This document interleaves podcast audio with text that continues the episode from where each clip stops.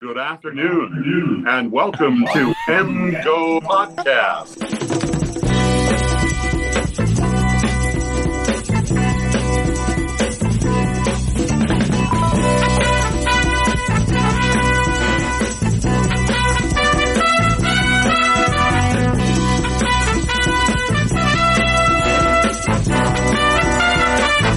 Welcome to MGO Podcast 15.11. I guess you're white out of the Big Ten race, Penn State. Good one.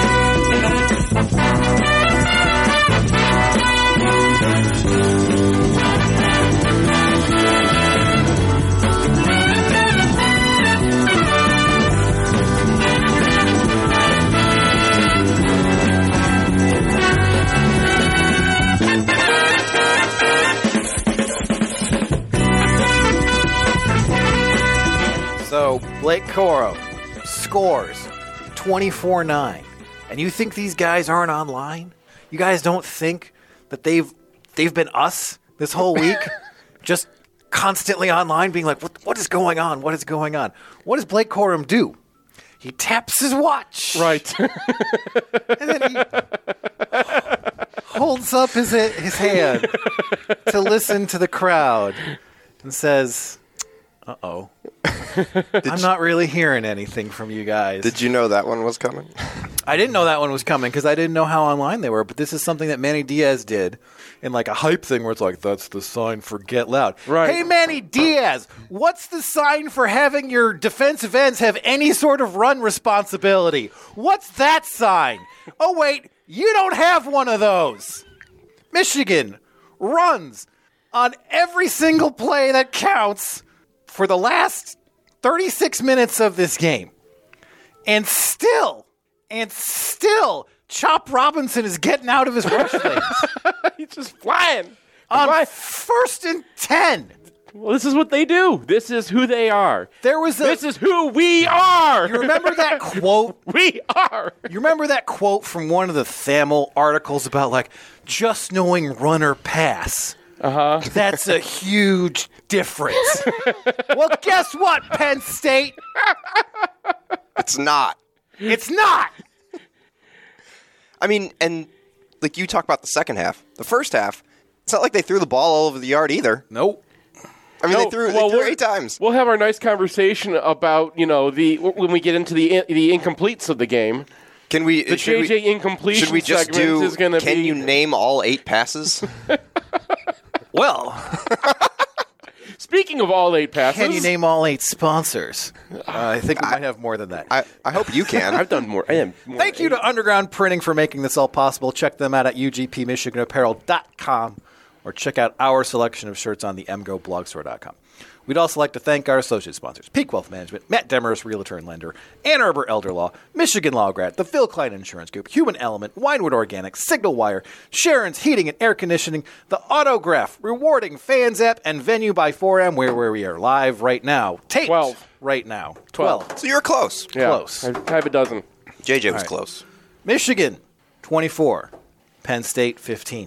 What kind of. do you mean, kind of? I mean, they got the 15, but Yeah, I mean, the last touchdown was just like a repeat of like the uh, Ohio State game from last year where Michigan was bleeding yards down the it field. was also sort of maybe an interception too. But Yeah, I mean, it wasn't. But It was- yeah, no, very it- it it close was to it. clear.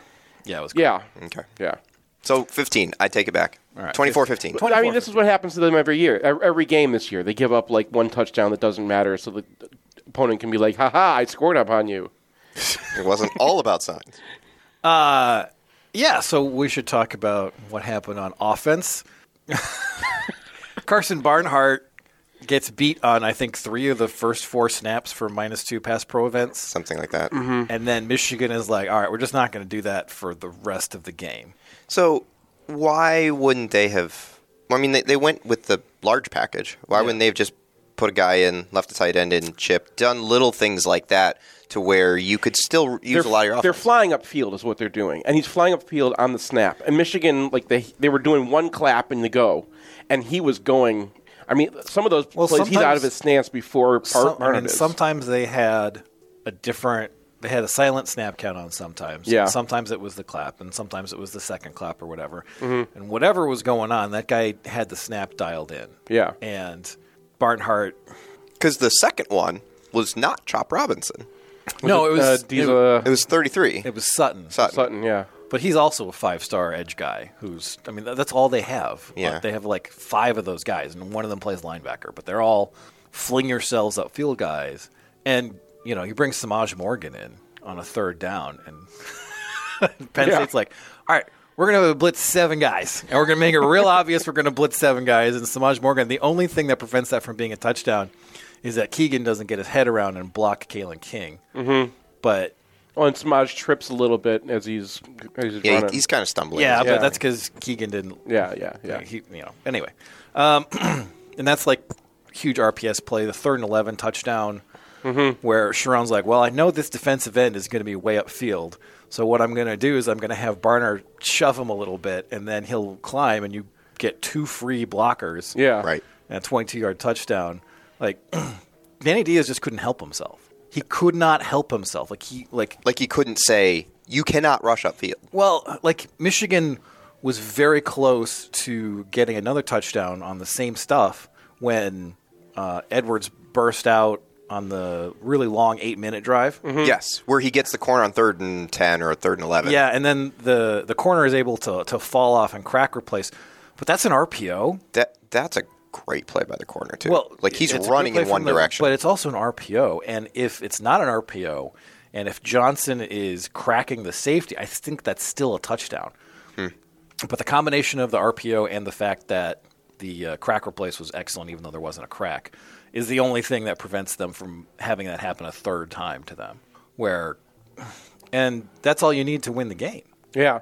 I mean, that was the point. They so because they're getting their guys upfield so much, Michigan puts all those guys in the like. Michigan just look like we'll, we'll have more tight ends. We're Yeah. just going to stay on the line, sort of And like now. really old school Harbaugh. yeah, and now instead of This is like you ta- Stanford level. That's what I mean. Yeah. Yeah. This is what you did in like when he first got here, you did the summer preview on all of that, right? Yeah. Like this is what Harbaugh the Harbaugh offense is what you used to call it, and you're like there you'd have that that screen cap of like all the like where there's like eleven well, there were blockers there, or whatever. There, there were like fifteen tight ends. I did, there, did like a tight end and friends post. Yeah. There were, Yeah. Like four different types of tight ends I listed, and we sort of moved away from that. But in this game, Michigan, I don't know if it was their most common package, but it was far more frequent than it had been at any point since the Stanford days, as they brought in both Miles Hinton and uh, Trente. Tre- Trente Jones to go with Barner, and often it was Loveland, sometimes it was Bredesen. Yeah. So you have a four tight end set where two of the tight ends are actually offensive linemen. And that's the the 42 yard duo run. Yeah. Where we finally get the bounce because Yeah. they're so overplaying the interior that, you know, their edge guy is just trying to close that gap down. And Quorum sees that the edge is there and he bounces it out and is like, see ya. yeah. So Well, so Hunter Reynolds, former Michigan safety, played at Utah State for a year afterwards, and he does a YouTube video when he talks about, and he was on Twitter talking about it yesterday, and he and he played in this exact defense at Utah State. So he's like, this is hell on safeties because they can just keep expanding the line on you, and then eventually they turn you into a linebacker, and you cannot play linebacker like that. Yeah. And who's the guy on the edge there? He's a he's a 212 pound. They call him a linebacker on there, but he's ki- he's he's a hybrid, right? He's supposed to he's basically a safety. He's 212 pounds, and that guy you got him going up against Barner. He's going to lose that block, and that's your key block. That's what that's the block that would normally be a defensive end in a normal defense if you're not expanding the line all the way out there. right. And and you said earlier in the year that Penn State is sort of built to stop Ohio State, like their defense. Right? Yeah. Not necessarily Michigan.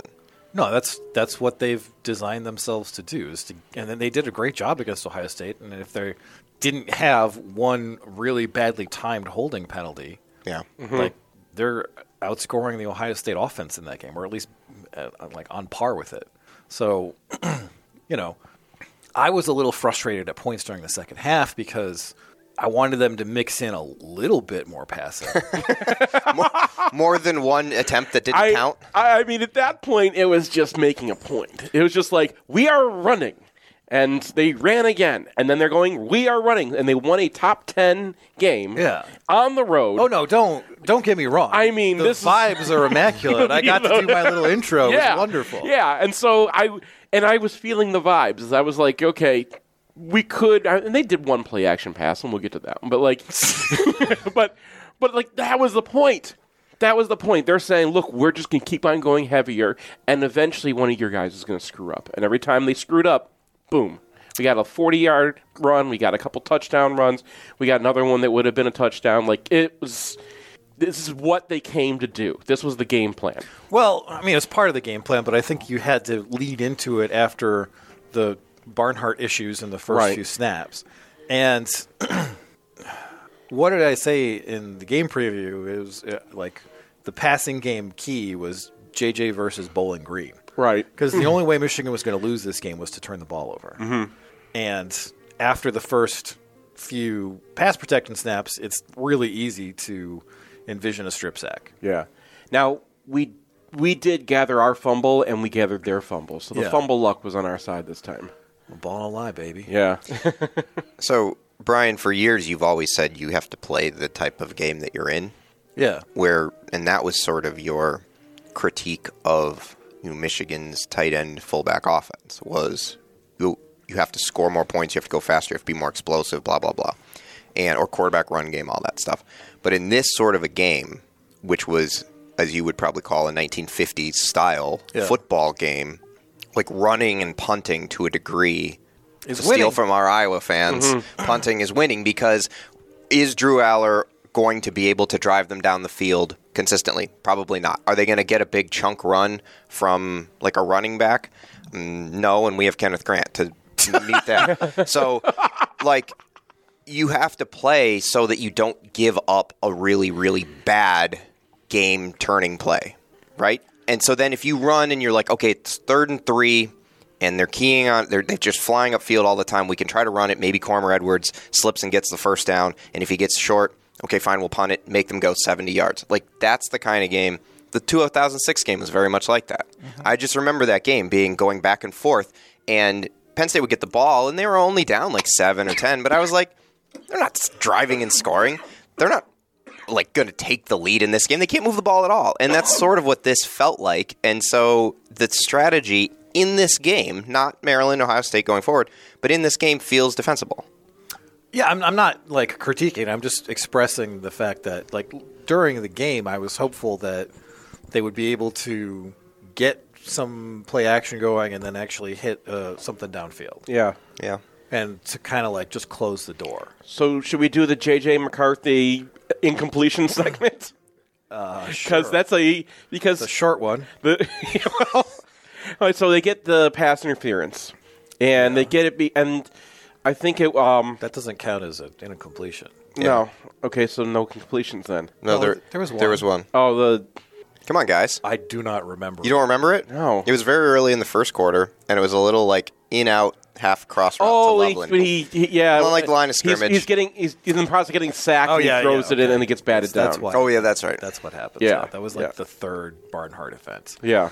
yeah, where he should just eat the sack, but decides to get rid of it. But anyway, Klatt said that you should have hit Loveland on the uh, on the drag below it, and I said, Not on this play. no on the one that they call pass, Pass interference one. Yes. Loveland And- was open on the. on the- Loveland's open, but I disagree. He's got that cornerback turned around, and now, and he's got his tight end on a, on a. I mean, that's a pass you throw. No, I, I, I think that he, Klatt's right. and- Yeah. yeah. I mean, he had him by two steps. Because if if King gets his head around, that's an interceptable ball. Okay. Like, and, And- I know King's not been a particularly good cornerback this year, but I'm not like he's right. You throw it to the open guy. yeah. Well, and if you look at where Loveland was on the field, he gets to basically the 43 ish, which is where the DPI was anyway. Yeah. Yeah. So- All right. Well, fair enough.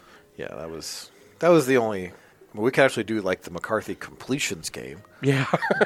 Well, some of them, I mean, some of them were simple, quote unquote, throws, but like the first one, right? Like Yeah. you couldn't believe he gets that out. Like that was my note was like, how did he get that out? Yeah. And he because he throws it to Barner on a hitch over the middle, gets 10 yards. And like the th- ones where they roll him out and throw it to the sideline for CJ, he had a couple of those, and those are like you got a guy just like tearing into the backfield too. Yeah, but you're able to take advantage of that aggression to to get outside the pocket, shorten that throw, get some get some movement. Now, we do have to talk about Barnhart as regards the Ohio State game. Uh huh. And I don't think that it's going to be as big of an issue as you might think given the way this game went Okay. because one, it's a home game, it's not a road game. Mm-hmm. So Michigan will not have to be battling snap counts. They won't have a lot of cl- they'll- they won't have plays that go down to the end of the clock nearly as often. Right. Well, they'll still have some. They'll still have some, but especially with Harbaugh out in this game, there were, was a lot more confusion, a lot more timeouts that you had to take, and that's part Harbaugh, that's part Beaver Stadium. That's why road games are worth three and a half points, right? Right. especially this one. I mean, this Especially is this one. this is probably like I was there yesterday, and and I've been there a few times, and that's probably the best environment. Probably. And then the other reason is is that the rushers that Ohio State have are guys that Barnhart has already gone up against, mm-hmm.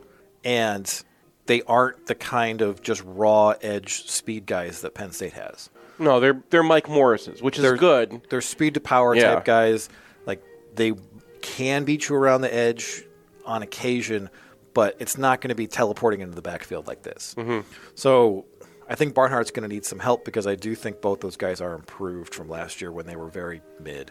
But I'm not concerned that Michigan isn't going to be able to drop back and pass against Ohio State for half a football game.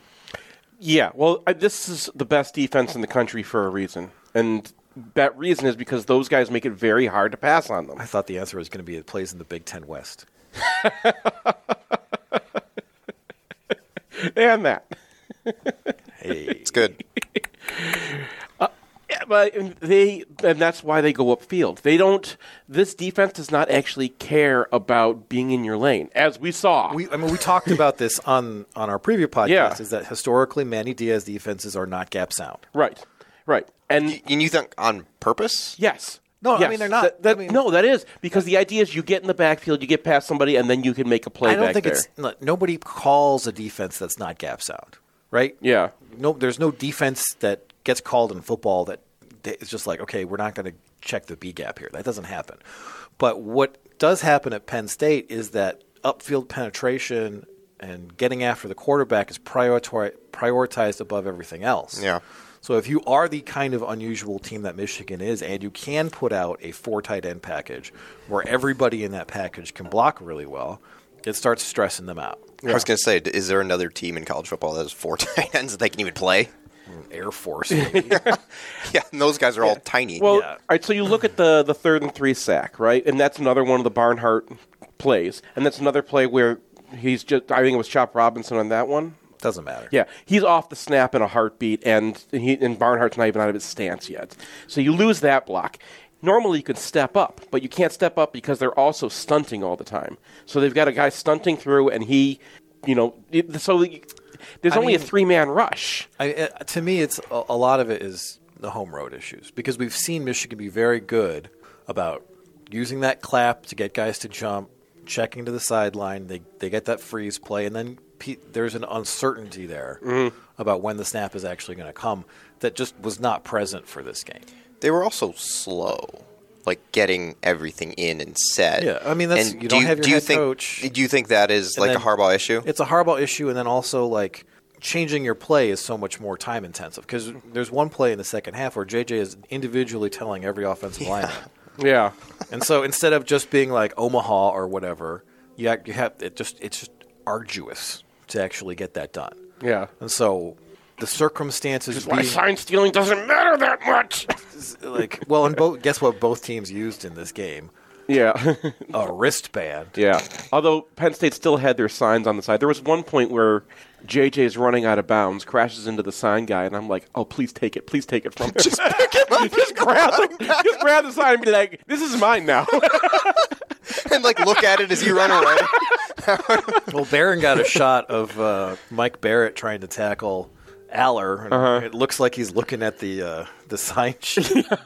At Barrett is Bear is like looking at trying to this, look yeah. at photographic memory. That's awesome. we we got a we got a beautiful mind out there just for this purpose. Can't play football, but man, he can We memorize. got him into the backfield. Go. Download it.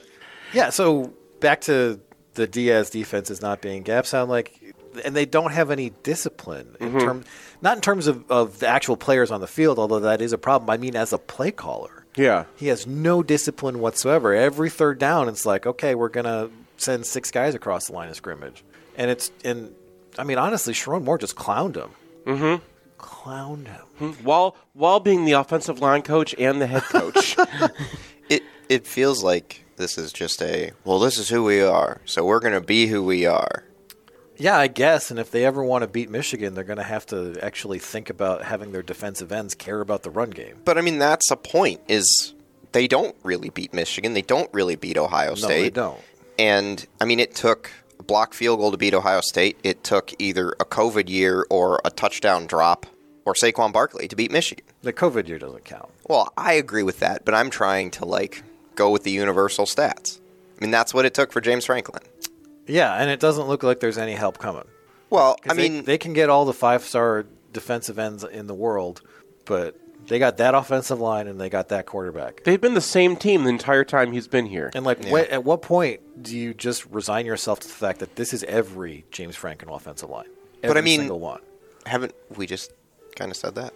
Yeah, I mean, we did. But I'm. Oh, well, they have good running backs, but they can't block. oh, well, Clifford can run around, but they can't block. Oh, they have a couple good receivers, but they can't block. I mean, it's the same thing. I'm- yeah, it is. Hmm. Our snaps were a little bit of an the snap count was a bit of an issue for Michigan too. When They they went to the silent one later, and Nugent didn't get it in. We got a um, false start on that one. I think Zinter had another false start. Well, there Like, were a number of plays where it's clear that different players had different counts. Yeah. because there were snaps where the offensive line went. There was the one, yeah. uh, where and so it's just a tough road environment. You don't, you're not operating in the way that you usually operate because of the suspension, Mm-hmm. and to to get through all that and to get through all that by literally running. I mean, they did call two passes in the second half. yeah. They did, and on probably one of the biggest play, arguably, of the second half at the Yeah. time. Right. Well, and and the other thing is they got that third and ten before Michigan has put a single point up on the board, mm-hmm. and they run a crack sweep with J.J. McCarthy as the ball carrier, and that converts. And then immediately after that is the first explosive from From Edwards. from Edwards. Yeah. And then that gets them to the 20. They end up in a third down again, and then that's the Samaj Morgan tunnel screen. And then from there, it's academic because Penn State is like, oh no, we only got 11 guys on the field. Run another guy on there. And I'm like, That's That was the first I mean, time is- Sharon Moore swore on Fox Sport on on. Uh, and they still got three yards on that play from the six. I know. And he was a defensive lineman. It's not like he ran into playing safety. I mean, isn't that everything in this game? Is like Penn State's being like, oh no, we only got 11 guys. That's not enough guys because they're. The number of gaps is too many gaps. Can't- we can't rush upfield when we only have 11 guys. So- Do we want to talk anything about the JJ run game? Well, I honestly I thought that it sh- there should have been more of it. Like Yeah. the first, the first Edwards uh, jet sweep bash. lead It's that- the play's called bash. Well, it's not. That's not bash. to you? That's not bash because the they're well. I, I that's I use that as bash, and then I inverted veer as the other version that Well- we used to run. Anyway, Yeah, that wait. and then power read is when you run on the front No, side. you're. I think you're right. That was bash Yeah. because they were blocking the other way. Mm-hmm. So the yeah, the first bash, Penn State's all over it, and I'm, I was like, I was like devastated that DJ McCarthy did not have the ball. yeah, because that was so. Do you think it was a read? No, I don't think that's a read. Yeah. because who are you reading? At, Well, well, that's, it there you would have been go. a midline read if they did, or I a mean, front side read. or But like you're reading, you're reading the middle linebacker maybe, and if he, he goes, but I, those aren't reads usually. Yeah. Mi- 'Cause there's Michigan not doesn't. enough time to make a decision. Mi- Michigan has non-read reads. Like they'll look at you and like they already have the play Yeah. call in. They do that. that's kind of funny. Um, But then they go back to that later, and that's a, a key play because it turns like a th- second and eight into a third and one, I believe. Mm-hmm.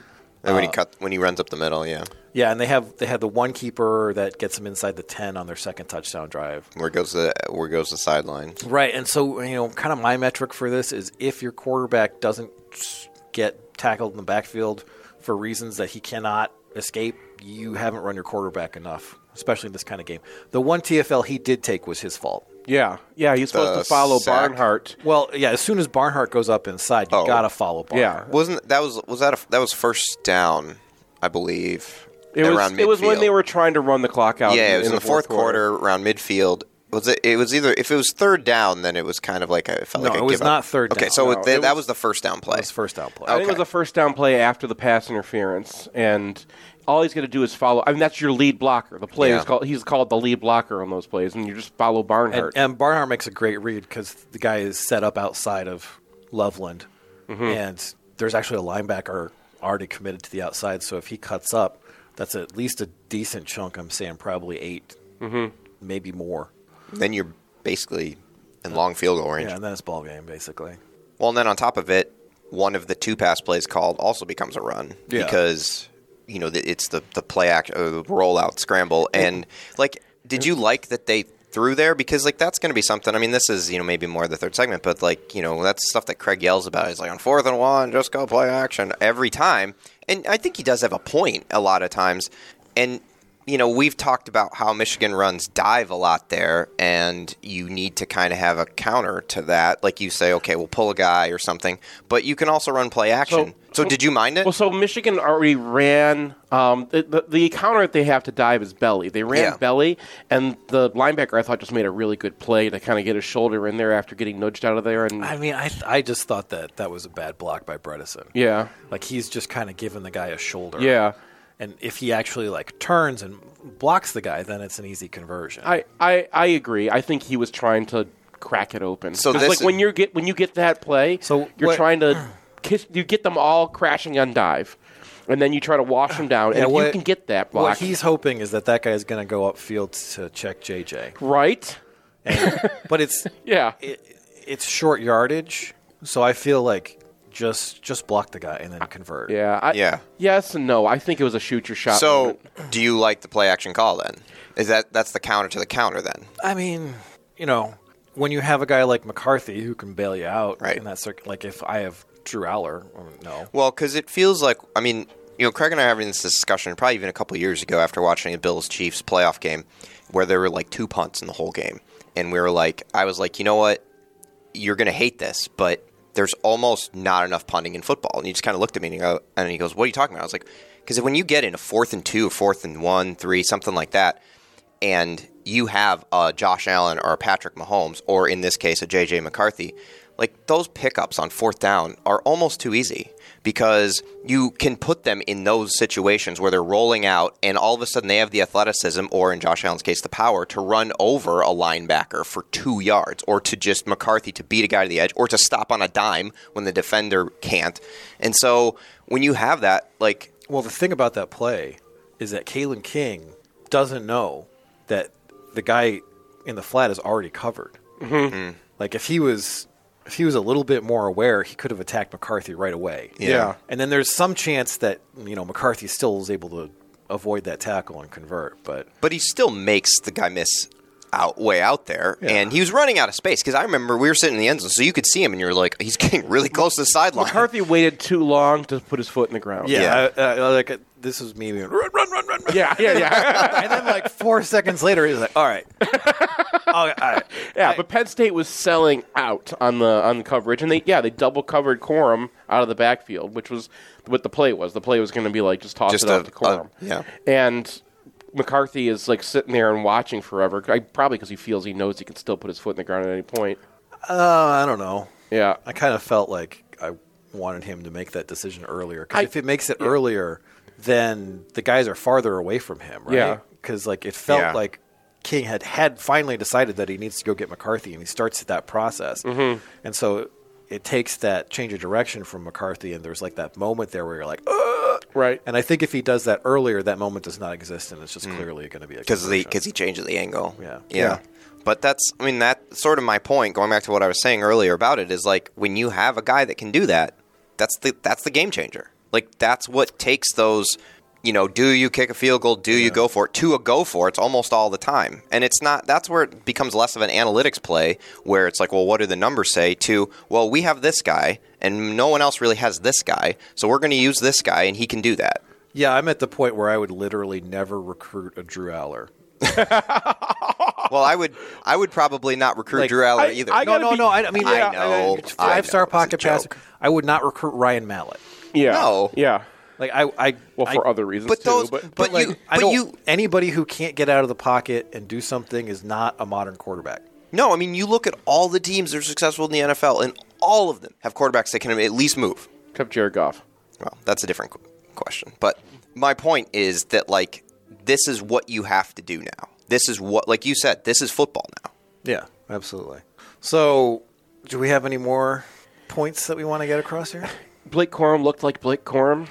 Yeah, I mean, I did note like when he got the edge on the bounce out, Mm-hmm. nobody was catching him. Yeah. No, it took the backside triangle to get him. Yeah, it was it was the pursuit angle from the yeah. safety. And it was a big bounce. It was like that sprung, and he did Yeah. that a couple times in the lane as well, where like Blake Corum is getting you yards that somebody else is. I think he's going to have like a plus eight, minus two in this He game. or something. danced a little bit too inside Mm-hmm. and made guys miss, and he also then powered through guys like the old churning Blake Corum from last year that we weren't sure was there. well, then he comes up for the post game interview and he's bleeding. Looks like Out a, from his head. Looks like a fullback with like the nose Oh, that bridge. photo is so cool. someone someone put like a parental advisory explicit lyrics like box on it. yeah. Said if you know if this was 1997, you saw this album cover, you would just buy it, no questions asked. Yes. Especially when they made it like grainy black and white. Oh, it's so cool. It's so cool. And like Edwards, so that was the other thing I want to talk about is like, okay, so he gets, uh, I think it was because he gets tackled. So he gets those two explosive runs, right? And the second one's for the touchdown. The first one is he gets in space and he's so late to the cutback that the safety comes up and gets hidden behind the umpire. So if he sees that hole, because when you're rewatching it, the hole is there, eh, but he's still like trying to like run at the offensive lineman, and the safety's still backing out. Then he sees, oh, it's definitely a run. So the safety comes running up, and then Ed- Edwards is like, oh, look, the hole's over here, and runs over and hits it because it's massive. And by that point, the safety had come up and gotten tucked behind the umpire, and so the umpire gets like a free block on him. So if he, well, but my point is, is if he hits the hole earlier, it's probably not as good of a run. Well, you know, I mean, if you can, if you can gear down and then explode, that's always the best kind of run. And he was doing that very frequently last year, and just hasn't had that ability. So, Well, and at the end of the day, I mean, Corum averages 5.6 a carry. Edwards is 5.2 a carry. Even McCarthy's 4.3 a carry. That probably includes a sack. yeah, to you, and you did that with no threat of a passing game. By telling the other side, we are running again, guys. We're does this, running. Does this make up for all your whining here? Here's your sign. Here's your sign. oh, oh God, they should have, they should have done that. they should have just held up a big board that said "Run." run.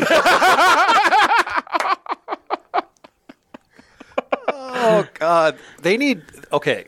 They need to they need to hire like you know how like they have like the science ceiling guy is technically a recruiting analyst. Uh huh. They need uh, an equivalent recruiting analyst who's just like the shit poster for the team. Yes. Like team shit poster. yes. I mean, isn't that what like Twitter handles are now? No, but like, but you, mean- got, you got to get like the most annoying guy, Scott Bell. Yes. That would do it. Hire Scott Bell as the team shit poster. Yeah.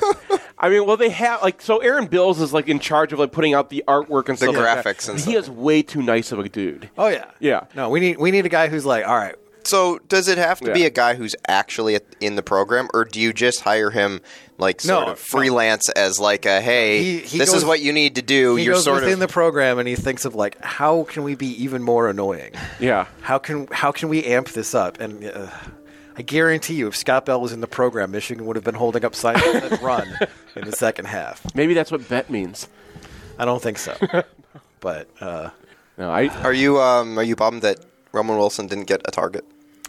well yeah i mean I, I was like hoping that at some point they would run play action and pop him loose for, for Just at least like get him a, one of those crossing routes or one of the behind the line, like those fourth down routes, right? Like where they run behind and so you're you get him in man and then you just win the race across the field. yeah i call those white cross routes Is that what it is? Well, some the people call them deep overs too, but I I always go with Mm-hmm. like my memories of the NCAA football playbook. Yeah, that's. I, I've noticed that. that's that's the lingua franca Yeah. of football. Yeah. So like that, and everyone uses Saban because everyone got Saban's playbook, and everyone uses Saban's term for defense. But so the, in in NCAA football, that's a white cross. Uh, Okay. Mm-hmm. I think that's the end of the segment. All right, we're gonna stop, take a break, come back, talk about the defense. Want the perfect game day outfit? Underground Printing has unique, great fitting U of M apparel and officially licensed apparel from legendary Michigan names like Woodson, Howard, Ufer, and more. UGP also specializes in custom printed apparel and promotional items for groups, events, and businesses. Whether you need one shirt as a gift or 1,000 shirts for a charity walk, Underground can customize almost anything for groups large or small. To learn more, visit Underground Printing in one of our three convenient locations around Ann Arbor or online at undergroundshirts.com.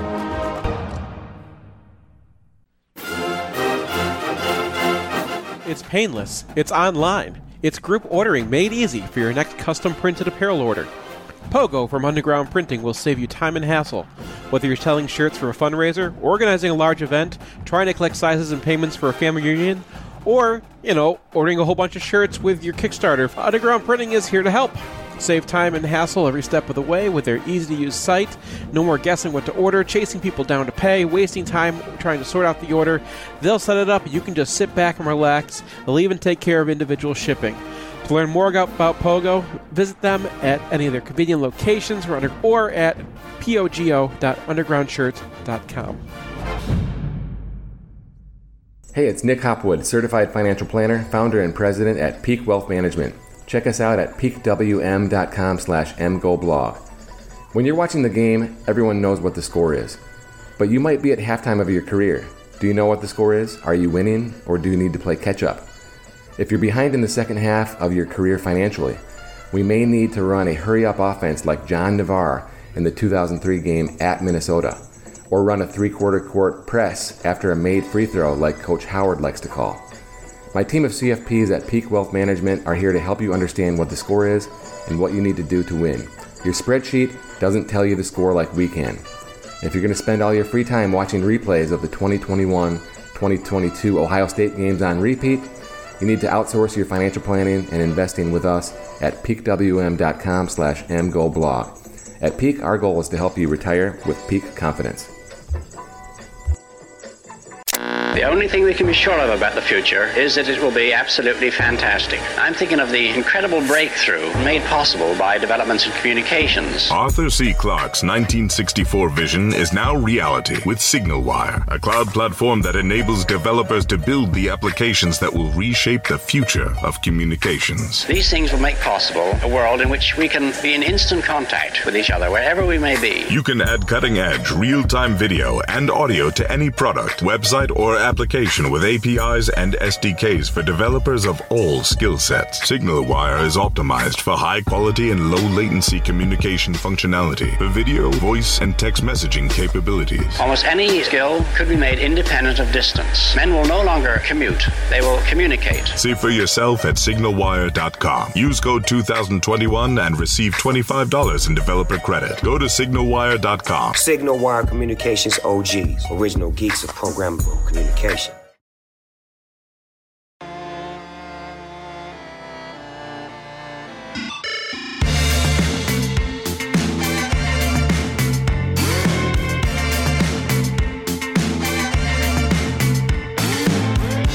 Big shot, so what do you want to pretend?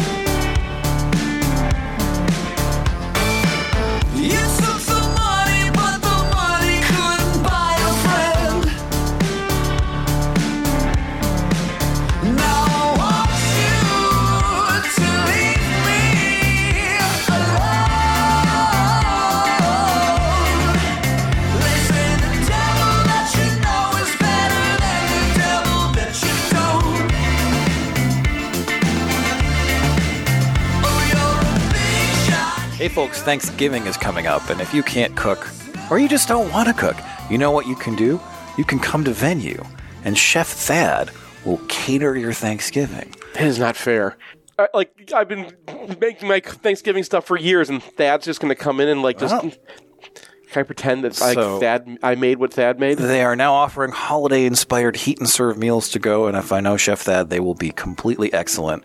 Hit up the Venue website to learn more Also, you might be able to hear the smooth jazz in the background. There's jazz brunches here. If that's your kind of jam, then venue's your kind of place. So we usually play the JJ McCarthy incompletion game. Should we play the Drew Aller completion game?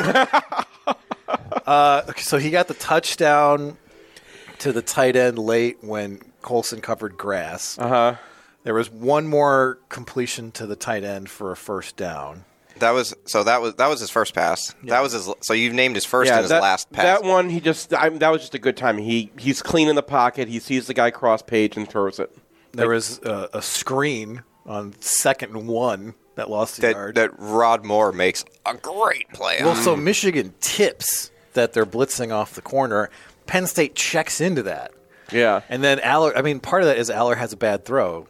It's it's high, it stops the receiver, and it gives more time to close. And then after that, they get booted off the field after having a second and one. Yeah.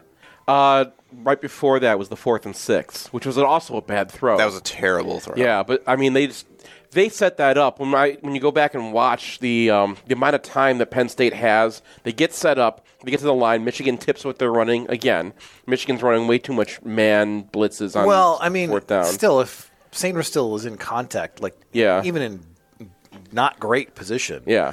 he's at least PB PBUing. Yeah, that was weird to It was it was a really good route. Like if you watch it from behind, It was a like, the good guy route. makes a really nice. It play. was- it's weird to see that from Sainer still though. the He's amount of usually pretty good. contacts, like the, the Sainer still could have been a step or two behind, and Mm-hmm. Oh, and then he picks it off. probably. Yeah. But he's three or four behind, so like even that is not a good throw. Yeah, yeah. I mean, I'm not. We're, we're not judging Aller though. I'm talking about like that was a that was a minus two so in my coverage. We, we've got that's four of them. There's what four or five more. yeah, I mean I don't remember all of them. I just that was a joke, but it's funny that we could get to this point of them. I, I'm I'm struggling to remember anymore. I mean, he did not throw anything downfield. No, he threw one. It didn't. It wasn't a completion. He threw Yeah, downfield he went down one the time on, sideline like third ten and yards over the 11. guy's head. Yeah. Josh Wallace just escorted the wide wide receiver out Yeah. of bounds. Well, I mean, here here are their receiving stats: two for twenty-five, one for 13, two for 11, two for 10, one for six, one for six, one for four. That's Drew Aller, and one for minus one. Done. Seventy yards, I mean, three point two. the guy is just Hey, but he doesn't throw interceptions. I, I'm going to take my shot at Penn State fans right now. Uh oh. They wanted Sean Clifford gone last year. They were ready to move on to their five-star quarterback. And I kept on saying, I said it this this year's preview, I said last year's preview, I've been saying it again and again. Sean Clifford was making that offense happen.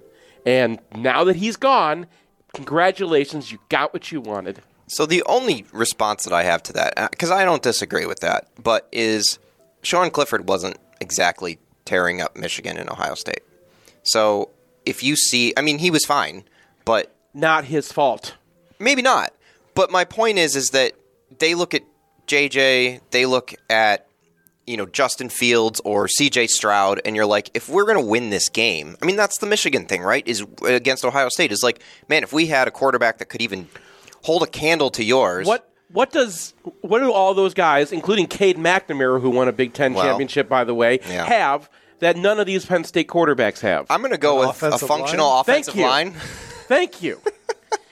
so you think if you give Sean Clifford a functional offensive line, he is Yeah, he's he's probably He- got he a win can against win. Ohio State at least. he's, yeah, he's in the NFL, isn't he? he's a is he? I He's think a- he's a backup for he's, he's a the backup. Packers, but, maybe. but the problem is when you don't have an offensive line for That's four true. years, you don't get comfortable, you don't get a rhythm, and you don't develop. But You know, isn't, isn't that like Kirk Cousins is a quarterback in the NFL because he got to sit behind a nice offensive line and develop very slowly. yeah, that's true. But isn't this sort of like football fan, radio fans take though is like we need a different quarterback because we don't know what offensive line That's the play thing. is. Penn State is the most radio fan fan base out there. Oh, Whoa, whoa, no, no. But you want to you want to go with Ohio State? 'Cause Yes. they are so below radio fan.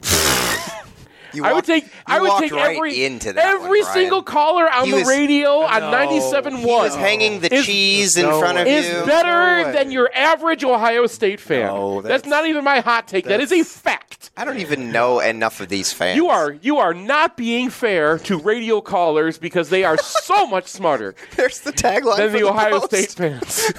you are not being fair to radio callers. Steve from Cleveland, you're off the hook. Good God! All right, uh, Uh, but but I mean, every fan, ev- every um, building is filled with fans who are like the worst refs for their team, right? Every every stadium, everyone's Yeah. gonna. But Penn State fans are a little extra, and I'm not saying a little Okay. extra. They're like next to Wisconsin as far as extra. well, so, so they deserve James Franklin? I think a lot of fan bases would be like, okay, let's put in the five star quarterback and make things happen because that's what happened at Michigan last year.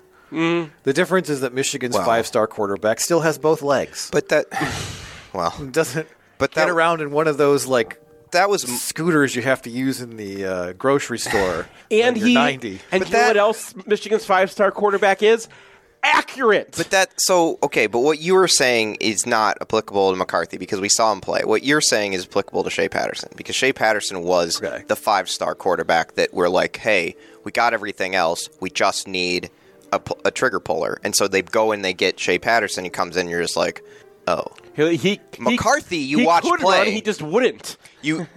well, I mean, he had other issues too, but Yeah. like you, McCarthy, you saw, and you're like, this guy, he's got a ceiling, or I should say, he does not have a ceiling. But anyway, well, yeah. so. In any case, Drew Aller may, on some other planet, in some other decade, be a good quarterback, but he's not right now. And I think it's fairly fitting that his final incompletion of this game was fourth and 6 and he throws it over the middle of the field. And that should have also been intentional. Yes. I have. I don't know if I've ever seen a guy throw a ball between the hashes that is intentional grounding. Well, I, I mean, I thought the same thing. I'm sure the refs thought this too, but like, is like that ball had to have been tipped, which it was not. But when you saw it, you were like, oh, that must have been tipped. Like, there's no way that No, I- there's no one there. No, he's he's just under pressure, and he's like, I guess someone's around here somewhere. There's I don't know usually what guys between the hashes. I, I don't know what my play call is, but I expect don't know somebody is what my around. play call somebody is running a route into this general direction because there usually I mean, it's is. just the most dispiriting kind of quarterback performance because occasionally he would show you that he does have some arm talent, mm-hmm. and then he would throw things way behind receivers, even on the rare occasions that he was able to get set in the pocket. And when he got any pressure, it was just a disaster from the start. Yeah, well, he cannot throw off platform at all. You and we mentioned this in the preview that he was like a seventy eight percent passer, 70, seventy percent passer when he's when his feet are set and he's clean, and 38. Yeah, when when he gets any when he's not set or he has any kind of pressure, like that's what Drew Eller is. And so that's what a lot of this game was. I was frustrated with the way Michigan was calling this game for chunks of the first half because they were playing with they were playing their Ohio State defense. yeah, right? Two deep safeties. Yeah. we're going to be minus one in the box, or we're going to have they're going to have a hat for a hat in the box, and we're just not going to let you get anything cheap. Because Michigan also doesn't take Penn State seriously. not their offense. I mean, I, that might I have mean, been, they rotated Well, safeties I the mean- whole game. Cam Good might have led Michigan in snap count. yeah, I mean, I well, was look- losing my mind. Look at Penn State's because Penn State kept, kept on getting five yard runs on first down. And when you look at those, the offensive lineman is stepping around, and then like their running back maybe like beats or wins a tackle, and when he doesn't, he gets swallowed by Rayshon Benny in the backfield, and it's a loss. And when he does, then he can like get five yards because you have a lineman already releasing on the on the linebacker. well, yeah. I mean, you've got They they did also run out of that diamond a lot, which okay. you But- don't think you don't think that's like a can be a tricky thing where it changes gaps and all Well, that. Michigan got got by it a couple of times, but then they brought in a third defensive tackle, Mm-hmm. and that pretty much ended any hopes of success in that department. Okay, so it was just a constraint type thing. Well, I mean, it was just you're going to go with this run heavy formation, and Michigan at first is just going to be like, all right, let's see what happens. Oh. and then you know you break off a couple of runs, and Mi- Michigan's like, all right, fine. Which def- which defensive tackles are in? I don't know, two of the six, whatever. yeah. Just- whatever. Well, I mean, our our tired uh, take before this game was like Michigan's going to finally go to a tight rotation, and the wired take is that Rayshon Benny and Kenneth Grant should be in there all the time. Well, they were good, and and I'm okay with maybe those five. And there are packages for good, but like you know, he gets the play where he he gets into the backfield, great, and then he's one on one with Drew Aller, and Drew Aller makes you miss. Well, So- so they had one run which was like a I, I think it was a first down run and it got 11 yards or something.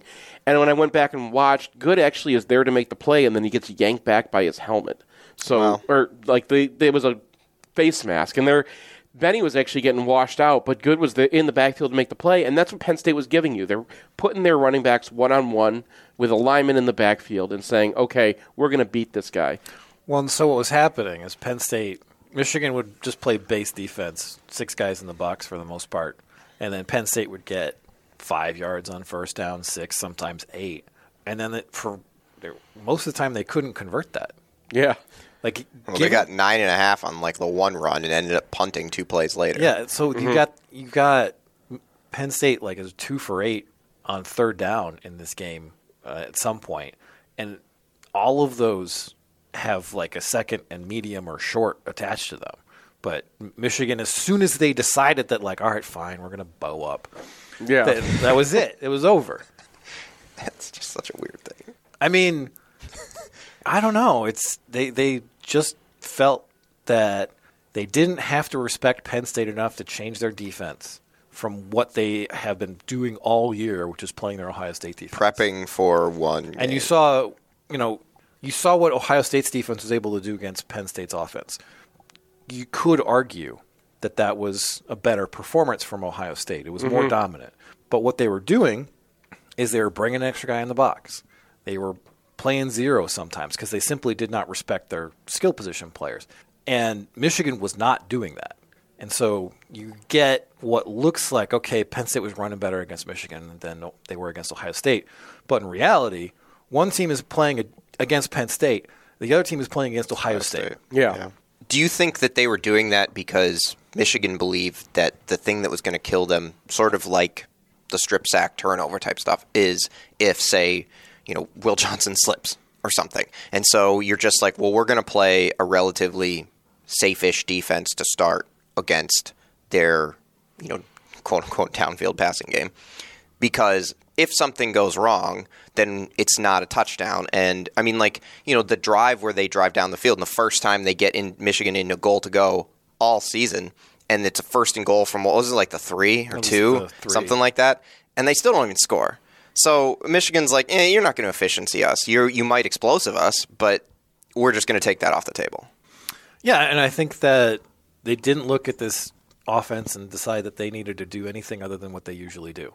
And the fact that they got up 14-3 in this game and you know it was 14-9 at one point, but then they were up 8 points. Like there was never any point at which was like we need to change something up otherwise we might lose this game. and when you were talking about 14-3 i mean that was then the touchdown drive for penn state and it took everything to go right Right, they on had, that there was drive. like a Philly special on they had a fourth and- throwback to Aller. Yeah. Yeah. They also had like the amazing catch. Uh, That was the fourth and six out route. And I mean, and, and they're calling like QB runs. I mean, they they scored on a draw. Like Aller hasn't been Mason Graham was vi- violently held. Yeah.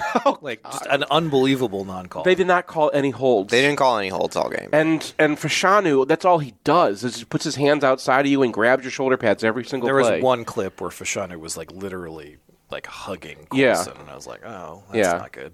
Well, the so they're the big run where Grant runs down. We're gonna have to talk about Grant a little second here. man. But yeah, but the one where he runs it down that starts with uh, Derek Moore getting in the backfield. He's got the uh, running back dead to rights and a tight end who they- that he tried to block down on him kind of jumps on his back.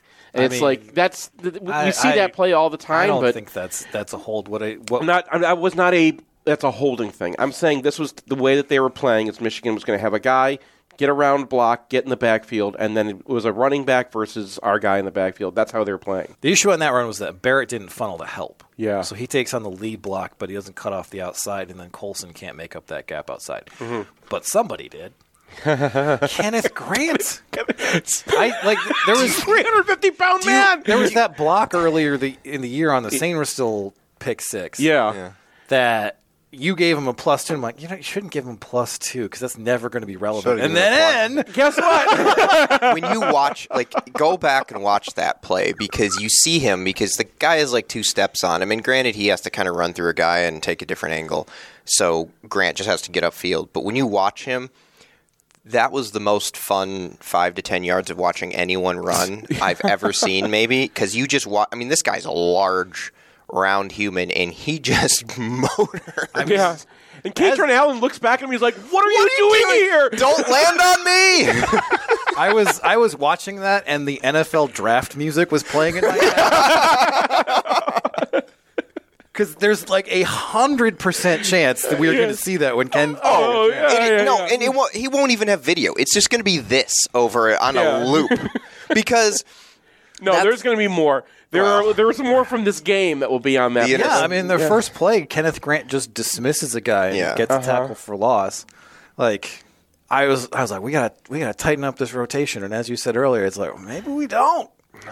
well, well, the only thing is like I'm just going to have an issue at least for this year, and I know you know Good's not going to be here next year, doesn't matter. But like when he's on the field and Chris Jenkins is on the sideline, like I just like start kind of shaking because it's Yeah. Like I mean, this is why he came back. He's going to be probably well, maybe he won't be a first round pick, maybe a second round pick. I don't know, Oh, but you're you're you, you're trying to say, get your guys to the Ohio State game. I agree with Brian that Michigan was not playing. But we've been on saying- this side of the ball, Michigan was not playing Penn State. They were They're and playing Good- Ohio Yeah, State. and Good's your innings eater. He's just going to go in there and, and eat some snaps up. And so you, you you'll don't be think fine. he'll play against Ohio State? I don't think he'll play except on passing downs.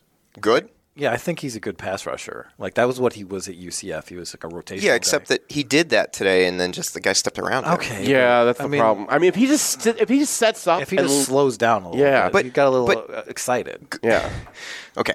because he's But got Drew Allen. and he's Graham like, this and guy's not Jenkins getting are around good me. pass rushers too. I know, mean, you but if- in any other year, it's probably okay, but this year is just like it's like you're trying to bring your groceries in and you're they're just falling out of your hands because you've grabbed too many bags. That's Michigan's defensive tackles. We have too many of them and we can't hold them all.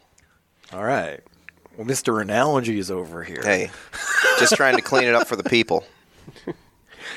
I, I I think that I, I think it makes sense because they're not worried about Penn State beating them. And- well, I just think that they want to. No, I think it's part of like everybody eats. Like, yeah. I think that they want everybody to feel like they are contributing to a championship team, and I do think that when push comes to shove against Ohio State, the rotation will tighten up. But I've been saying that for six weeks. now. Well, the preview to the Michigan State or the post, the pre Michigan State podcast, you were like, I think this is the week that, you know, we trim it all down. And a month later, we're still kind of doing the same thing. And it has, Hey, it, D- DJ Waller didn't play in the first half of this game. Yeah, it's true. Keon Savage, Quentin Johnson certainly did. Morian Walker still has his red shirt. Mor- Wha- Uh, oh no, no, he burned it. No, he's uh, Yeah. five, he's five games. Someone, In, in any case, um, we should talk about Will Johnson because Michigan did something that I was curious to see if they would, and that was when they were in man coverage, it was him against Lambert Smith every yeah, time. yeah, was it? It- when they were, in Oh, when man, they were in man coverage. yeah. Um, which was sometimes a problem because it was immediately a man coverage tip when, when Well- mm-hmm. Lambert was in the slot. Mm-hmm. There you go. But in that situation, you're kind of like, you're not going to beat us. well, But what I'm saying is that this looks like something Michigan is thinking about for Ohio For State, Marvin Harris. Mm-hmm. for Marvin Harris. Mm-hmm. if you can get away with that, Well, I don't know. If I don't team- know- I don't know if NFL I mean, teams are going to get away with Harrison's that. going to get him sometimes. I mean, you remember, remember the remember the Jordan Lewis Burbridge matchup. I Yeah. mean, they both had good games. But also, you got to remember last year is that the first play that Ohio State ran, they were trying to get Marvin Harrison on a fade route past Will Johnson. He destroys it, and then he doesn't get targeted the rest of the game. yeah, and that's on Ohio State. Like you have the best wide receiver in the country. He gets beaten on one play, and you're like, we got to do something else. No, Like, no, But, but they weren't they weren't solo matching him up against like they weren't following him around with Johnson the whole okay. game, No, All they, right. Like the- they were like the they were John- having a safety on top of him all game. Okay. except for the one play. when they decided to blitz him from 25 yards. Well, I mean, for me, like I don't, I don't know if I would want to have that same setup against Ohio State because I just don't want to tip. But what I do think that they might do is like when you know there's a trips or something that you're going to have Johnson one on one with whoever's on the one side in a three by one, mm-hmm. and just like you know that's that's it, that's over for that guy. It's the Woodson. It's it's basically Yeah. I'm going to have we're going to use this guy to cover him. He's not going to have any help. It's just you're And on then- an island versus this guy. And then you play quarter quarter half, Yeah. and then the quarter quarters are to the field, and then you've got guys over everybody over there. So that's what I would try to do, but I'm not Jesse Minter, who's obviously much better at this than I am. In any case, um, So they, they tried that against Penn State, and you liked it. yeah, I mean, he. I thought he was dominating all of the snaps against Lambert Smith. He took the uh, PI, which I think is a legit call.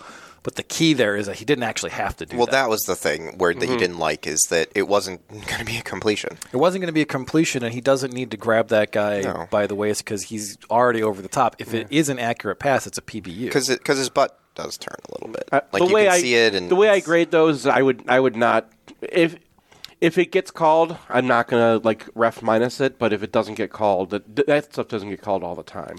I mean, that one, he turns the guy. Like if it, if his arm is there and it doesn't look like he's physically turning the receiver, he'll Mm-hmm. get away with it. But he did that time. it also just fe- oh, good. You say something about But in any case, if that's the kind of error that Will Johnson is going to make, that's fine. yeah. It's aggressive. He's in great coverage. You know that thing is going. to You're going to get called for the occasional PI if you're as good as he is, just because you're always going to be in a position where you might screw it up. Houseman had a couple nice plays. Like he was in on a couple, on at least one or two of those Well- Graham tackles. Yeah, the the Where- Aller it was like a third and two quarterback. Back- I guess it wasn't a draw. Whatever. ish Yeah. Mm-hmm. power run, whatever. Uh, yeah. So Graham comes off that. Jenkins gets a bunch of penetration, and then Graham's able to kind of like squeeze by a blocker, and then Houseman comes up and goes like almost flat to the ground. Yeah. which Yeah. prevented him Yeah. From actually grinding out the first down. So yeah, he's uh he's a player. I I don't like him above Colson and Barrett right now. But when those guys are gone next year, it doesn't feel like you're going to lose a ton. Yeah, I mean Houseman will be good, and then you hoping that Rolder is ready to go. They're, that's the guy they're getting the red shirt on right now. He didn't play again in this game, and he didn't play last game either. I think Yeah. so. They're, So they're he's only got one under his belt, right? uh, I think one or two. I gotta go check, but But so yeah. they can play him in Ohio State if they need to. Yeah. But yeah, the and they have other guys. Jaden Hood's been actually pretty good when when he's been on the field this year too. They have some depth that they didn't have before. Yeah. But Barrett was not having the best game in this one. You didn't think so? He made some plays. He made some plays. He did. Mm-hmm. We, we've already mentioned that he was the guy who made the explosive run explosive. Right. Mm-hmm. One of the problems is they were consistently tipping what they were doing on defense. So Barrett, who's a very good blitzer, was blitzing into situations where they knew he was coming. Yeah. And sometimes it didn't matter. Sometimes it didn't matter, but his effectiveness wasn't quite at the rate that you The wanted it to level be. that- And I think that's another home road Beaver Stadium thing.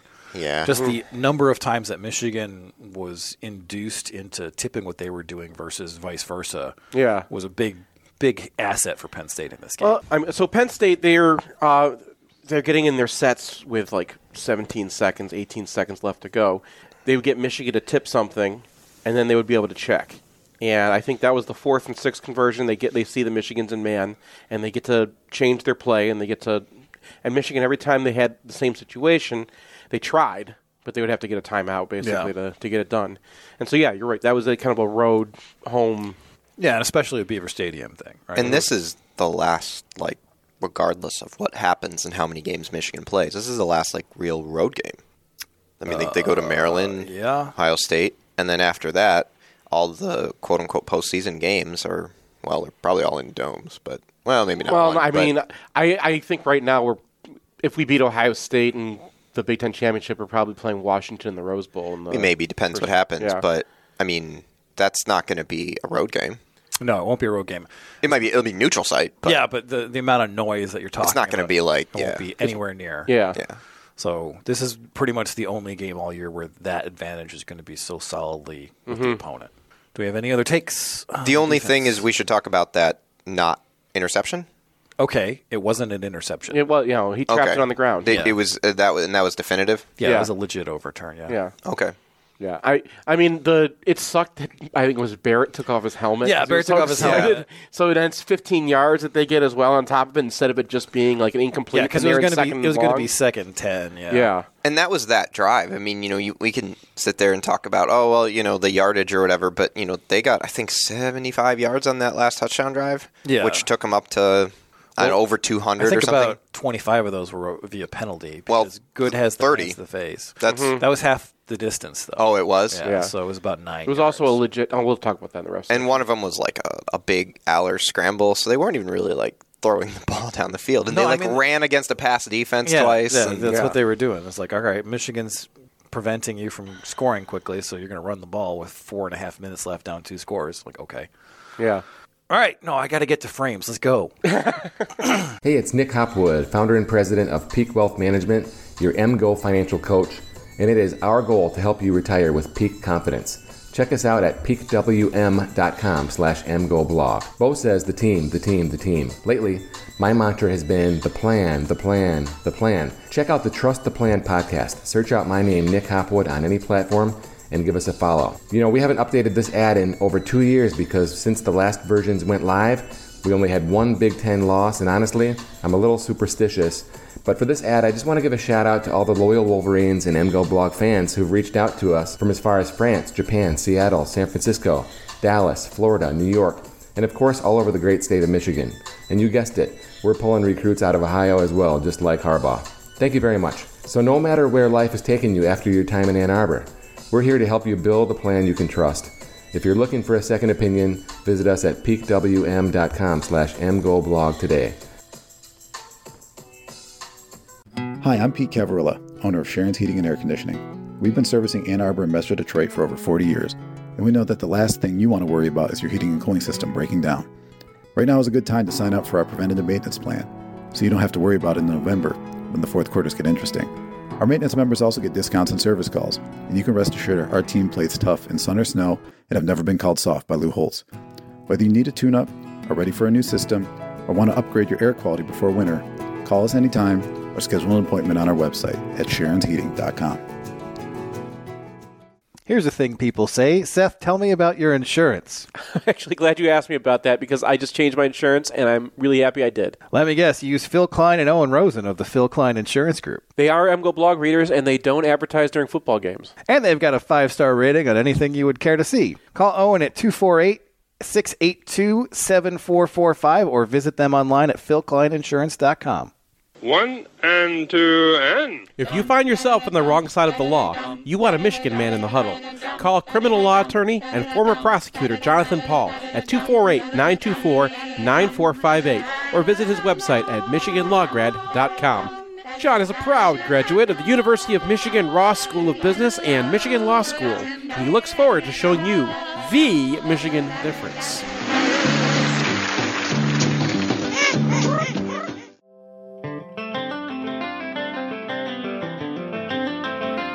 Winewood Organics is Ann Arbor's only cannabis microbusiness for adults 21 and older. They're a grower, processing lab, and dispensary rolled into one, cultivating and producing flower, old school hash, edibles, CBD products, and more. You can find them across the street from Kroger on South Maple, just west of downtown, and at winewoodorganics.com. Veterans and MedCard holders save 10% on all orders, and first time customers save 25% as long as you're not wearing scarlet and gray.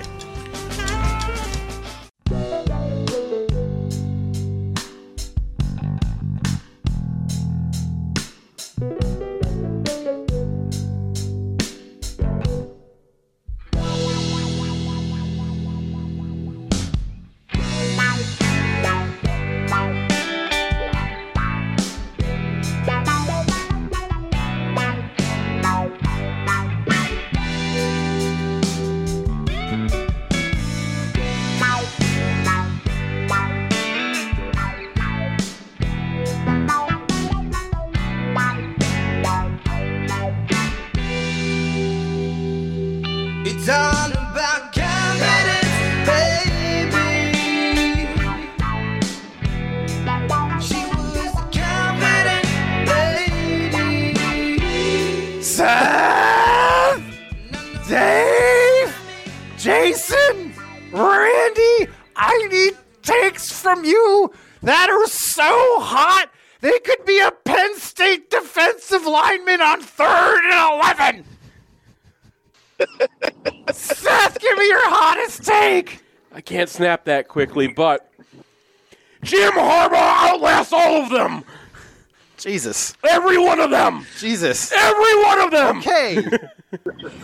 Oh my God! Jesus Christ, Seth. Well, You just did the same thing to I'm me. sorry. you were just terrible. You were this far from me. I, I you're meant, not- this is a I very meant like visual Moses. podcast. I know that you're not into the. This is my Wait. hottest take of all time, though. I guess. Seth, you're saying that he's going to be there when he's ninety? I mean, every single Big Ten coach currently coaching a football team right now is not going to be coaching his team as long as Jim Harbaugh is coaching his. And I think Is at the that, a hot, beginning is, of this, that, is that a hot take?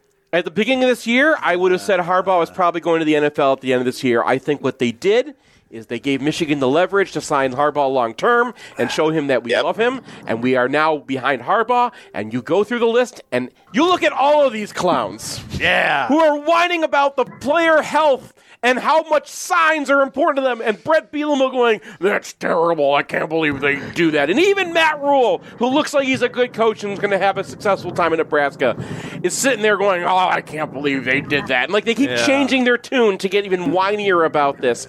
You know what happens to liars? They get found out for lying. And, and recruits don't like it get when you elected lie to them. president. Yeah, that's, that's politics. In Yeah, let's football, you keep actually that have to be out. good at your job. I mean, And there's, Har- only, there's yeah. only two guys. Like, I think Fickle has a shot. Eh. I think Fickle has a Yep. shot. Eh.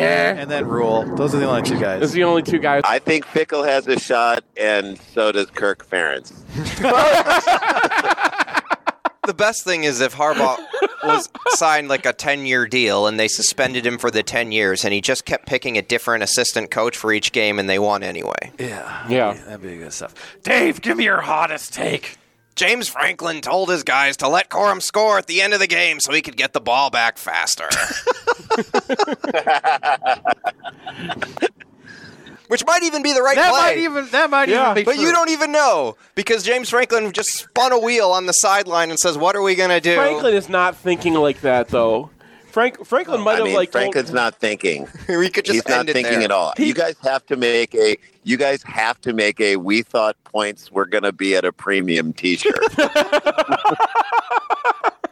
We have so many new T-shirts. We, have so many like very obscure reference T-shirts that nobody buys because it's like I know we're the only people who remember this stuff. Rishi's in my Rishi's texting me right now with a copy of a shirt that is like the entire Sharon Moore quote, and I'm like, you can like edit half of that out and it'd still be a good shirt. Like this, we have shirts. Great. We have shirts. We have got shirts. We have a shirt that says bet. We on should it have a that's- shirt that's that doing says we pretty have well shirts. right now. Oh yeah, the Of shirt course. says bet. Someone wanted me to, to, to do the uh, the Hebrew bet, and I'm like, I don't know if anyone's going to get that reference, but like nine people who know me. Great. Yeah. Yeah. Randy, give me your hottest take.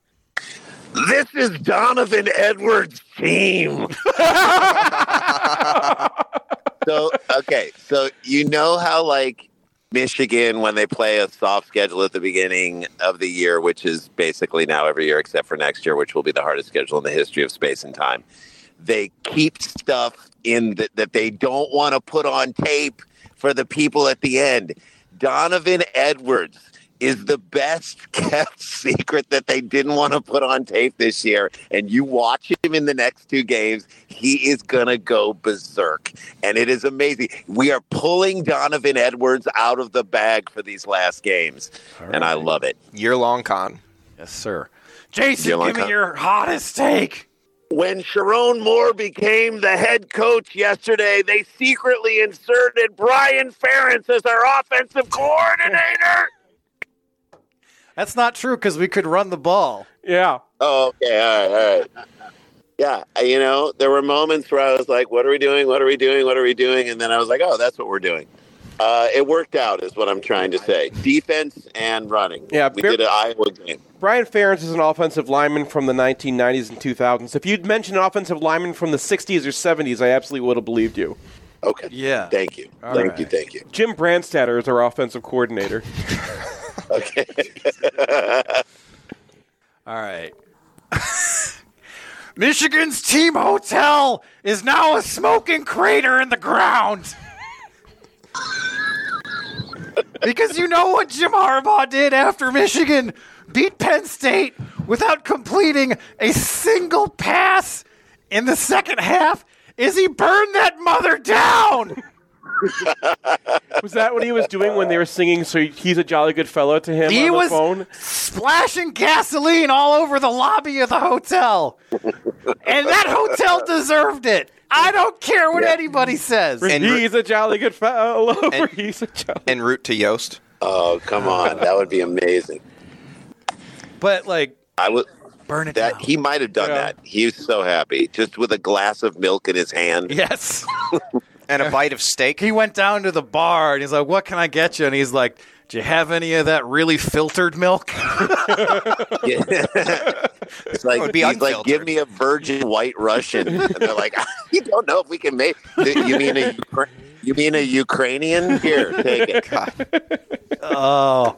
If you can't get enough scars, hit up their website. They are constantly touring. Also, hit up the Nosebleeds, which is their reboot of Cheap Seats on UFC Fight Pass. Thank you, guys.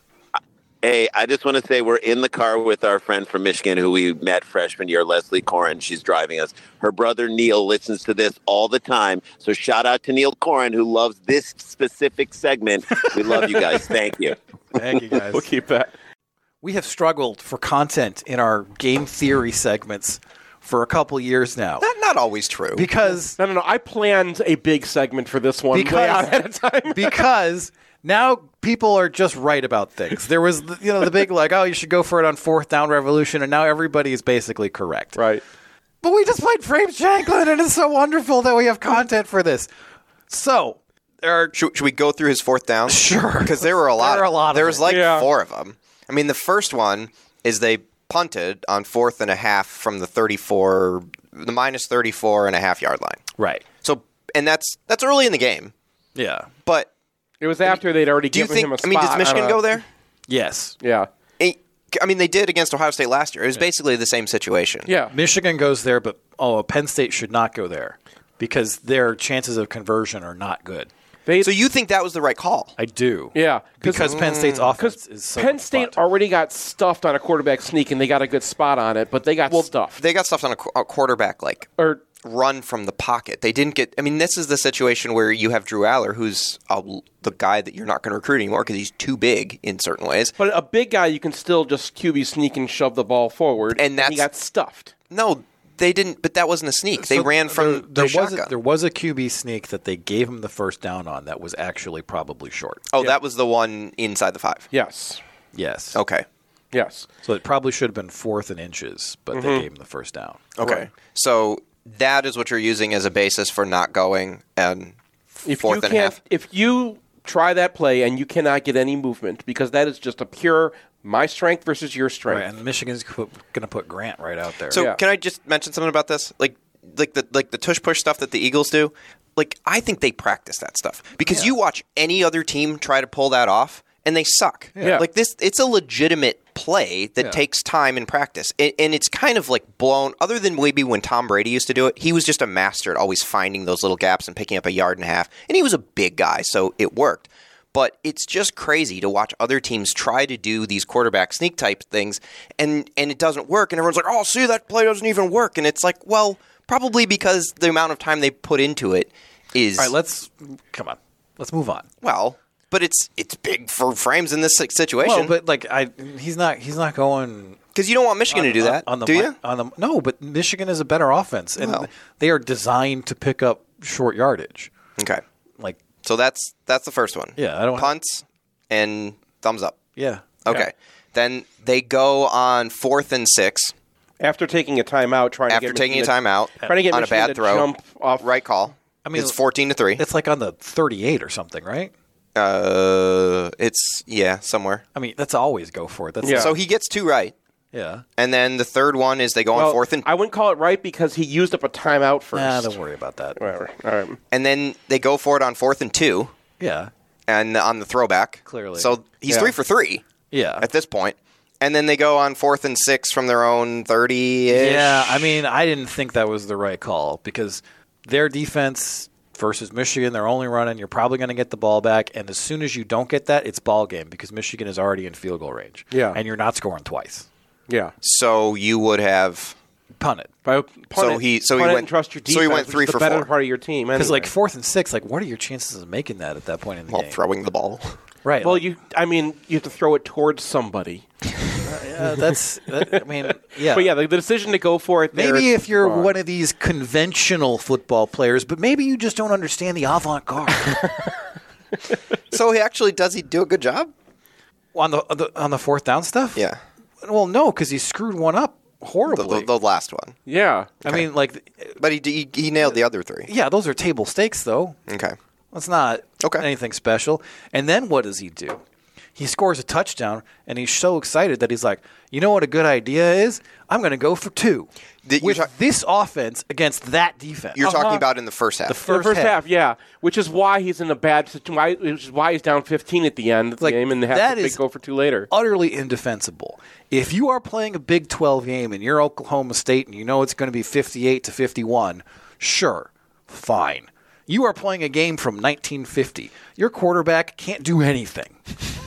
what on God's green earth are you doing going for two there? Now, at the end of the game, he's got to go for two. Yeah. It's the perfect explanation of why you have to go for two in that situation because you have two minutes left, you have two timeouts. If you're down one score, you can kick it deep.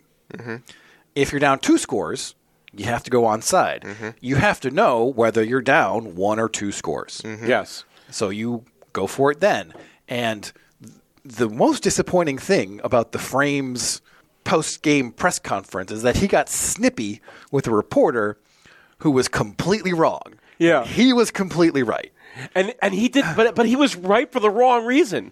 They asked Wow. him what do you want. He goes, well, points are so hard to come by. I wanted to go for it. I'm, all right, I'm He did spun not in a circle here. explain. Explain this out. I did not see the play post game presser, so he, he So was he, there's- wa- he got snippy with somebody for There- the wrong reason. There's a s- there's a guy being like, "Why'd you go for two The first time. No, he's asking about the second time. When he So should they have didn't asked ask- about the you first. should have time. asked him about the first Hey, time. He's why- asking about the why second did you time. go for two? I write for a newspaper. And he gave- And he gave him an answer which would have been fine. And the guy's like, I don't think you answered my question. And he like they puts him on the spot, and he gets snippy. I write for a newspaper. okay, sorry. I don't know why I'm doing. Yeah, you're like- doing that again. He's like the uh, he's like Lenny from of Mice and Men. All of a sudden, Oh, I Anyway, um, so take Oh. your mountain. No, you don't. No, no, no, I don't want to know what I was not going to say. We've got to Good, cut good. it. All right, good. yeah. So, just th- the boggling decision to put his awful offense on the field after scoring a touchdown. Just because if he kicks the extra point, then That- he can kick the extra point later. and then he's down seven, and then he's got some whisper and you, of a chance. well, and you had they w- they had two timeouts, and I think I had it measured out to they would have about a minute five left because they scored with about yeah. about two minutes and you know forty, and then five five five for the run for the plays. So- not that it probably would have mattered. Probably not. because Michigan converts a first down. but anyway. it's a yeah. chance. It's a chance. So people are still arguing with me about the going for two. Oh in the my second god, one. Yeah. it is it is unbelievable. Yeah. Like I have seen you guys have no idea how many incredibly stupid tweets I've seen over the past 3 weeks all in my mentions. And this is the one that has made the most stupid tweets cuz people just don't understand it. They they refuse to understand it. So well, and what they say, most of what they I'm trying to do the best job. I'm not agreeing with them here. I'm trying to like- do the best job with summarizing what they say. you got to kick the is that if your team is not going to play to win, if they're down nine, that they feel like it's over and they're going to get deflated, and if you're down eight, they're still going to play. And to which I respond, tell your team how we play because it's the smart thing to do. And like Dan Campbell said, that, said this in the the Amazon special that right. I, we explained to them how we're gonna, how we're going to do it. We explained that my team knows what's going on. My team is smart. They're all college graduates. They all know how math works. They all they all get it. And then if your team is giving up on you because they're down by nine, that's on you. Well, that's that's the key. There is like if you can't get guys to mo- be motivated to play for sixty minutes, a those players shouldn't be in the game, and b that's then you coaching problem. deserve to lose. Yeah, it's a coaching problem. yeah. People are always like, "Oh, you got to kick the extra point, so you're only down one score." Eight points is not one score. It's one and a half scores. Yeah. It, it, you That's don't know. what I always say. No, It's it's it's, Schrodinger's. well, deficit. okay, but Yeah, that's yeah. what you. But that's why I always say that is because it's not a given that you're And going to get it. Going for two opens the box, and then you know if the cat is dead or alive. You collapse the waveform. we are a so math MGO blog podcast right, right now. now. There is there is It's no a really other- good analogy. tell me- It is, a, about- it is a great analogy, and it's also a perfect distillation of what we are because nobody else, everyone who listens to this podcast, got that. Tell me about parabolas. and they're all attorneys, too. if you throw something up in the air, the the uh, path it traces is a parabola. It's nice There you go. trajectory.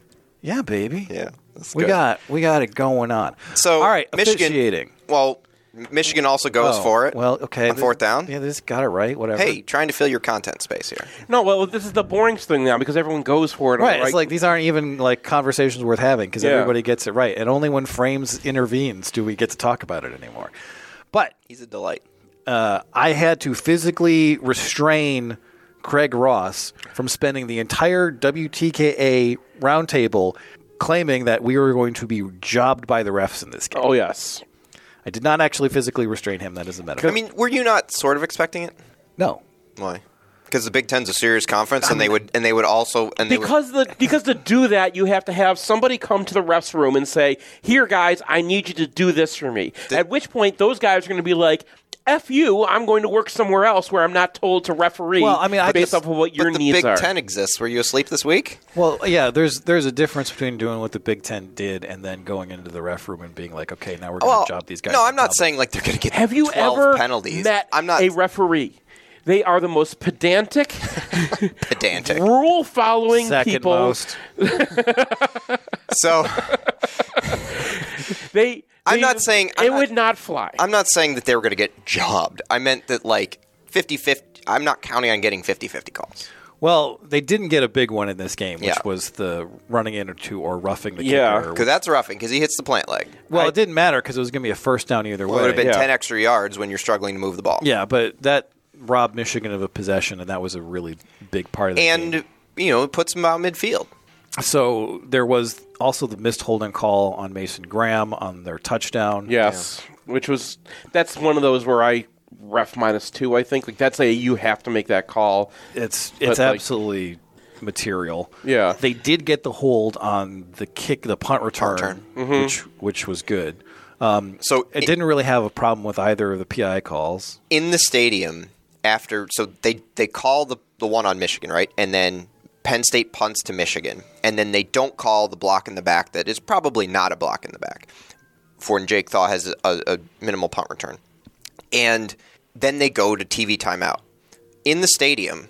They play that play on a loop for the entire TV timeout. Yeah. It is literally just spinning over and over for probably three minutes. You're just sitting there watching it, and it lasts eight this seconds. is why I mean they are extra. Penn State gets the probably gets more calls than most teams, and they whine about calls more than any fan base on the planet. We we know about Penn State is the the sitting there in the game, and this probably has been true, but like it reaffirmed on this trip was they are like a, a WWE experience. Like going to that Oh, game, yeah. that is what it Yeah, is. yeah. Because it's all show. I mean, I don't mind like the fireworks and flyovers and that kind of stuff, but they bring a guy out and he does a dance between. Like, I think the first quarter break. I mean, it's like getting everybody riled Was up. that the the mascot? I don't remember who it, it was. they, they had like they, dressed up as Napoleon Dynamite. I why? think. why? What was the point? Was that a science joke? I that was tried coming? not I to could watch not it. Figure it Like, out. I don't want to participate. I in don't these think it had anything to do with anything. Really? No, He it's- just it's- shows up as Napoleon. and Dynamite everyone- for his- well, at it's that a very time- old reference. At that time, and yet they even catch it on the broadcast. I'm We're going like, to I dress don't as even Valerie know. Plame today. Everyone remembers this reference. so, and it's just a bunch of. I mean, Michigan is unfortunately trending in that direction where they have the on the field guy, but this guy they bring out a lot of guys and that do that, and then they bring out usually some old alumni who gets everyone fired up, and then we are, and then like it's it's a very. I, I don't mind that as much. chintzy. It's chintzy, but listen, Penn State had their like entire personality wrapped up in one man, who they can no longer talk about. Okay, and so now they're just. So they had to find something, and I think that they found something. I think just being you know create a pl- uh, create a team is fantastic for them. In any case, The best part is is that mi- that they didn't do enough, especially offensively. That that little like wildcat sound was Oh, was yeah. very minimal. Ah. yeah, exactly. Like that Well, was that's been a Penn State blogger thing for a while. They just they, they're like so sick of that. They played it. Well, it's the same thing that they play at Northwestern. Yeah. played it Well, and, and every more- single wildcat, cat, lion, whatever, like everyone does. they played it more in the pregame than they did during the game. Oh, Um, They started at Ford Field when Ford Field was like new, and like the fans revolted. They're like, "Please, no cats."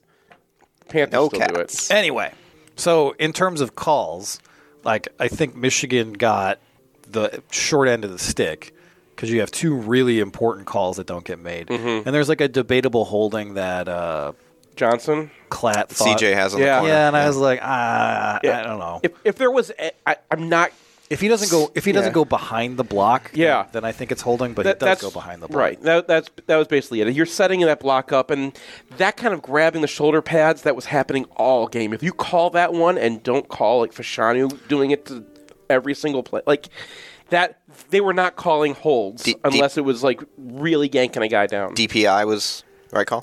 Yeah, I mean it's fine. Like I, I didn't like the call at first, but then you see that replay from No, no, no, not the Will Johnson one. Okay. The one to Barner. Yeah. The Barner one? Yeah. Yeah, he mean, doesn't- he doesn't- If he gets his head around and he makes a play on the ball, it's not. Yeah. But he didn't do that, and so he's basically facing Barner, and Barner is being impeded from getting to the ball because of him. Yeah. Kalen King needs to play that better. Like he's in great position, and if he just looks at the dang ball, he'll get away with it. But he didn't, so it is a DPI. Yeah. Yeah. Any other calls? I, nothing that really sticks out. There's really just the two. And, you know, I, I can understand sometimes why you don't get that hold call on Mason Graham. The punt one was pretty inexplicable. Yeah, Mm-hmm. Mhm. well, they said he blo- was blocked in, and when you look at the replay, This is not like he the wasn't. case. He, he No. like Superman through two guys and flies Right. in. and if you are jumping over the wall, and as a result of that, you hit one of Michigan's blockers, and then he goes into the punter. That's not being blocked. That's not being blocked on the punter. He's not, I mean, the block is when you like shove a guy into. That the um they called one on and Klatt was complaining about this one too on uh, a Michigan or on a Penn State return. They got to the fifty and then instead they got pushed in the back uh, to the, I think the thirty. And we already talked about that. They got that hold, and it was a Yeah. hold. It was because the Colazar is at least going to slow that guy down if he Yeah. doesn't get yanked. Yeah. back. Uh, special teams, eh, whatever. I mean, Dolman punted, punted it. Okay, and it was good, and nothing really happened of interest. Turner kicked a field goal. Thaw is. I mean, it sounds like um, Morris not catching that punt against Yeah. Purdue. Seems like they just went the safest They just route went possible. to Thaw. I mean, Yeah. does it seem like that's that's That- just going to be the and plan now? I probably like they might try him again against Maryland, but against Penn State, where like the only way you lose this Yeah. game is if you yeah. Well, and he didn't catch the one. Should he have caught that one? Ah. Do you know where it hit? It hit you mean the, one that he, they downed it at like the three? Yeah. yeah, it hits at the five and bounces straight up in the air. So so it bounces at the five. Yeah. Yeah, So it's- it's, probably the right call to let that go. I would say. Yeah, it's like it's close. Okay. I mean, I, I don't, I don't really. Yeah, if he fair have a- catches it, he I don't really catches have it a to problem seven with it. maybe or something. Like it's not like they saved a lot of yards. Okay. Yeah. All right, we're gonna uh, take a break, come back, and talk to Jamie. Maize and Blue Nation, it's Tom Brady. I co founded Autograph with one mission in mind change the fan experience for the better. That's why I'm excited to announce the release of a new app that recognizes the biggest Michigan fans.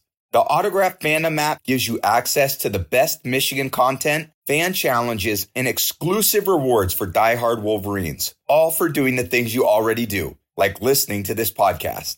Head over to the Apple App Store and search for Autograph Rewarding Fans and download today. Is your online store sluggish, outdated, underperforming? You may be suffering from chronic crappy website disorder. One in three online stores built by your brother's friend's nephew currently suffers from chronic crappy website. But now, there's hope. Introducing Human Element.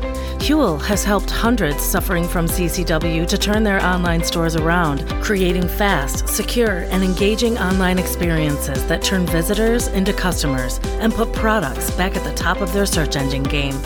Before Huel, I had abandoned carts, browser errors, and poorly animated GIFs. Now, with Huel, I can focus on what I'm actually good at running my business. Jeffrey, would you be a deer and pull the Ferrari around? Side effects may include increased traffic, customer conversions, better ROI, compliments, elation, and early retirement. Why live with the disappointment of chronic crappy website disorder? Speak to your human element consultant today to see if Huel is right for you. In southeastern Michigan, the yearly cost for a nursing home averages approximately 100,000. It doesn't have to though. Reed McCarthy founded Ann Arbor Elder Law after handling a tricky situation for his own family. Years of experience later, his boutique firm works with clients across southeast Michigan dealing with Medicaid planning, long-term care, and tax, disability, and family law, not to mention family dynamics. If you have a family member who may need that level of care, or if you're ready to start your own estate plan, Reed can give you a plan for the future. Visit AnnArborElderLaw.com or call 734 945 9693. That's 734 945 9693. Hey, fellow Michigan fans, this is Matt Demarest, realtor and lender. For a decade now, you've heard me on the podcast talk about mortgages, and I've helped hundreds of fellow Michigan fans in that capacity, including Brian and Seth. But many of you don't know I'm a real estate broker as well. I promise to make buying, selling, or financing homes simple and cost effective anywhere in the state of Michigan. Whether you're upsizing, downsizing, buying a vacation home, or building a real estate investment portfolio, send me a text or give me a call. It's never too early to make a plan, and the call is always free. My number is 734 882 8194. Again, 734 882 8194. Or you can find me online at realtorandlender.com. That's realtorandlender.com. Whether you want to buy, sell, or finance a home, or even all three, I promise to provide the experience so many of you have come to expect over the years. And as always, thank you and go blue. NMLS 1011726, Equal Housing Lender.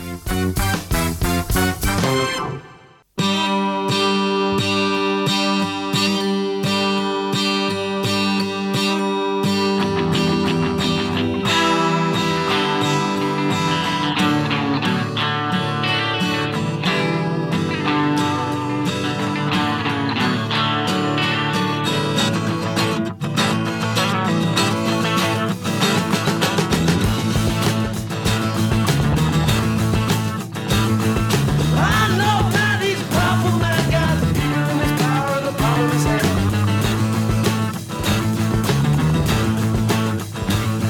He started at the bottom and he worked his way up now. He's never gonna stop until he reaches the top.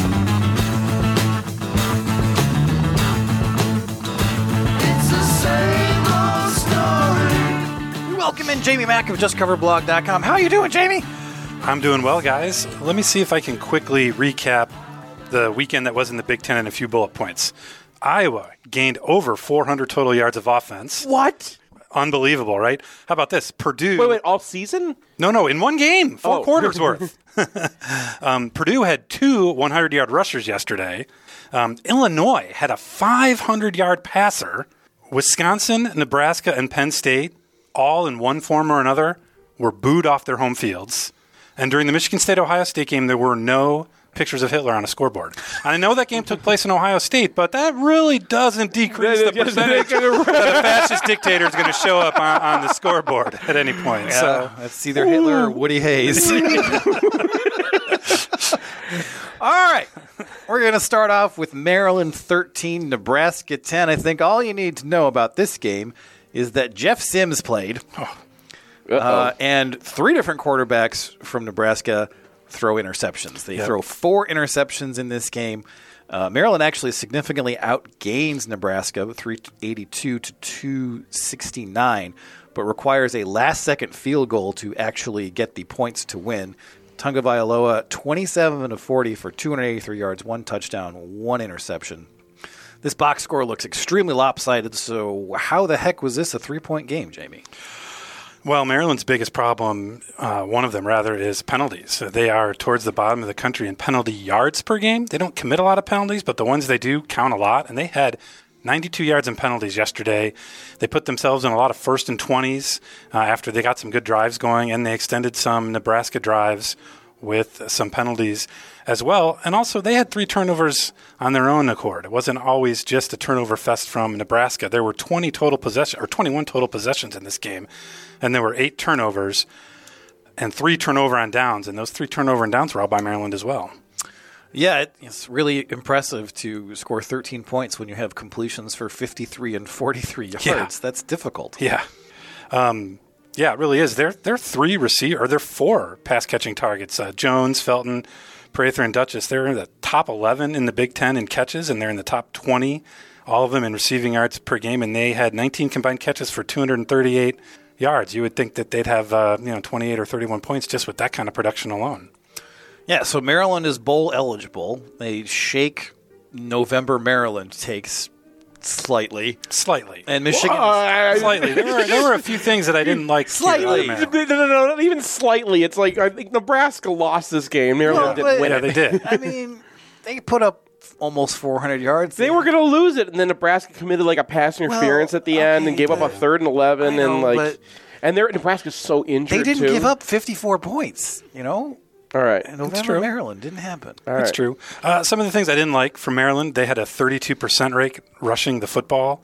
The success rate, you mean. Success rate rushing the football, yeah. And minus 0.38 EPA E per rush. Uh, so that was kind of ugly. And they have a pretty lethal screen game, but they only gained 21 yards on eight screen pass attempts yesterday. So Nebraska was all over that stuff. So I expect Michigan's game against Maryland next week to be lumpy. Lumpy. Lumpy. Lumpy. Because this is always what happens the week before the Michigan Ohio State game Mhm. is that both Michigan and Ohio State play like butt. Mm-hmm. Like that was the case last year for both teams. Like well, I mean, Ohio State traditionally sends them their signs and says like, "Here, try this out." well, in any case, uh, so I'm expecting this game to not look like a clean blowout like most of Michigan's Mhm. games to date. Do you think it'll be closer or as close as last year's Maryland Michigan game? That was a pretty interesting contest earlier in the season, obviously. I mean that that game was close in the same way other games were close for Michigan is that they dominated the Mhm. first half. They didn't actually put that up on the scoreboard. And then that was a 14 point game where Maryland scored with I don't know, like 30 seconds. They on did. the That's clock. right. That's right. Good memory. So Yeah. I, I mean, maybe. Like I don't expect Michigan to be in a game against this team. They're just too good. Yeah. But we uh, what we are going to get to do is we're going to get to see more evidence of where Michigan's secondary is at. Mhm. Yes, this will be a really good dry run for the Ohio State game. Yeah, and then uh, you know the Maryland defense has not been uh, good against teams that aren't just f- handing them the ball for free. Mm-hmm. Mhm. I think the passing game is going to have a lot to say about the game on Saturday uh, as opposed to yesterday. I mean, I think I think they're all going to have good games. So, I mean, I, I do think that Michigan will be pretty buttoned up. I don't expect McCarthy to throw the ball. I mean, to run the ball once. Yeah. no, totally. Like, I, I just don't see that happening. So, I think Michigan's going to be in second gear, which will be enough to kind of separate from Maryland probably by the early third quarter. But The difference between this Maryland team and like maybe more dangerous versions that we've seen is I don't like their secondary as much as I have in the past. They used to have some guys back there, and Yeah. they're breaking in a couple new safeties who don't know what they're doing. They still cannot like fix that one linebacker spot. They got one good linebacker and one guy who's just like they keep putting him back in because everyone else they try is not working. I mean, their defense struggled for the better part of the last month until this game against Nebraska. Right. And I mean, you know, Nebraska is basically playing with their second and a half string offense at this point. Yeah, and Jeff Sims gives them Yeah. two interceptions and and a lost fumble by Sims. Sims. yeah. That Yeah, is fumble. incredible. This guy is just. This happened at Georgia Tech too. I don't know why Rule thought he could fix this. Yeah, it's it's, it's rather stunning. And and the interceptions yesterday by all of them were terrible. I mean, you know, Mhm. Heinrich threw two interceptions on the first drive, but one was negated by penalty, and we got the weekly Rule Harburg conversation right off the bat, right? Which was incredible. I don't know what he was trying to explain to him, like which red and white team is yours. And then they said he kind of got an ankle injury and they dinged him, but I really think he I really think he pulled him. Yeah. And then he got about a quarter and a half solid play out of Sims, and then he drops the, he drops a fumble, he overthrows a receiver, and then they for for an, for another wide open interception, and then they put Chuba Purdy in for their final drive of the Mhm. game, and one He throws Purdy it- is going to need groin surgery after the season ends. That's how banged up he is, and they still threw him in the game and ran him like he had a ten yard play around end to get the drive started. Uh, big run from Emmett Johnson, and they get down to first and goal at the A five. twenty-four yard pass as well. Yeah, yeah. Yeah. They get down to first and goal in the five, and they try throwing it a couple times. And one of them, he just underthrows into into traffic. It's an easy pick, and then that's the possession Maryland gets to pick their way down the field for their game-winning field goal. Yeah, they have Nebraska's turned it over on twenty-eight point one percent of their possessions against Power Five opponents. It's this year. it's it's it's it's a year zero, right? Like Yeah. they, they just need to like reboot, and get some competence up in there. They've really I- done good things with their defense. I think. Yeah. you know it's it'll come for them. I have lost confidence in Rule based off of I'm the the whining about the signs is is a lot. No, I don't. And then the the way that he wants to stick with Sims. No, he didn't want to stick with Sims, but his other quarterback options were equally yeah, horrible. Harburg. I Yeah. think he just reached kind of the end of the road with Harburg. That- Uh-huh. that's definitely something he's going to have to do in the offseason. They might have to hit the portal for a quarterback. But- yeah, right. But he's he's right. a guy who has a history of finding actual quarterbacks. Okay. and so I think he'll be fine. And I think the defensive turnaround they've shown is pretty pretty legit, and it's a young defense too. All right, moving on to the game of the week. Uh, points division 48 for Illinois, 45 for Indiana. Remember, this is the Indiana team that had Ohio State's offense on the ropes in the opener. Something has gone terribly wrong. Illinois, 662 yards, 9.3 a pop. Indiana, 451 yards. Uh, the backup quarterback for Illinois, Paddock. John Paddock. John Paddock, 24 36, 507 yards, four touchdowns, one interception. Isaiah Williams brings in nine of his 15 targets for 200 yards. And Illinois also has uh, a running back, Reginald Love III. Reg- Reggie Love, we've seen him before. He's not or he's not an unknown running back. Well, but you know he's 24 for 140, so just a complete debacle from the Indiana defense. Brendan Sorsby 22 of 33 for 289, three touchdowns, one interception. They don't really have much going on the ground except Sorsby does get 53 yards on 17 uh, attempts. Donovan McCulley uh, 11 catches on 12 targets, a buck 37 through the air, a 41 yard touchdown. He looks like a guy who would be nice to poach next year. Yeah, it would be. I- Indiana was down their top two receivers, but unfortunately, I can't say they were down their top two defensive backs. They were fully healthy back there. Just to wrap up that individual box score, Illinois also had a second receiver, Pat Bryant, who went for 131 yards, and then Casey Washington, a third receiver, ended up at 99. So what? This is this was like a good defense paired with an awful offense, and then they went like Freaky Friday on us. What was I don't understand what happened here. I mean, I don't really either. I mean, Paddock just kind of kind of got on a roll. I mean, eight of ten possessions by both of these teams ended up in scores in the first half. I mean, I just think that maybe in this game they set the somebody put the setting on 210 2010 Michigan Illinois game and just let it roll. I don't know. I mean, They've the had reason their safety issues defense- all year. They've had safety issues The all reason year. their defense has been so good, Indiana's defense has been good in big games, is because Tom Allen knows how to plan for that. He's always got something funky Mm-hmm. for us. He's really good at using those linebacker blitzes and having them come where you.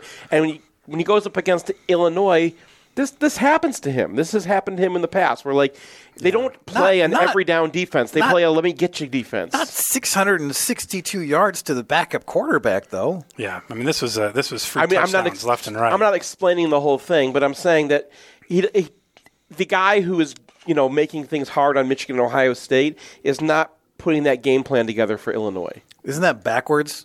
Why? Like, he's not going to beat Michigan or Ohio State, but he could very well beat Illinois. Have you ever met a football coach? They like they believe that they're going to go and beat. The, he, that's what Tom Allen does. He's like a super hype man. He's like I'm going to go. I think and this like is a bad explanation. get excited over you know Because being tied with Michigan at halftime. There's no level of bad game plan that a reasonably competent defensive coach can Mm-hmm. put No, out I'm there ex- that explains this. I'm explaining the first 350 yards. I can't tell you Okay. what happened with the rest. Yeah, I, don't, I, I can't really explain what happened way back in the Ohio State game, but maybe the difference between Indiana against Penn State and Indiana against Illinois is that Penn State's offense is a lot worse than Illinois'. I mean, I mean, it, it might it might be. I don't know. This game was also just like very emotional. Like they were spitting on each other. I, there were so many. penalties in this There was thing. a spitting ejection. Yes, there was a spitting ejection. uh, Tavon Henderson from uh, Illinois got ejected for spitting.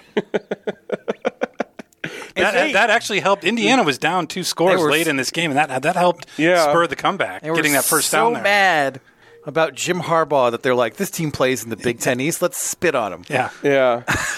the the Hoosiers ended up with a 51% success rate, but Illinois was 62%. And I'm wondering, is this going to be the first time in uh, Parker Fleming's? Uh, did we get? Did we really get beat that bad? Is this going to be the first time somebody has over 50% showing up on that list? On the that's going to be a weird looking spot on that graph.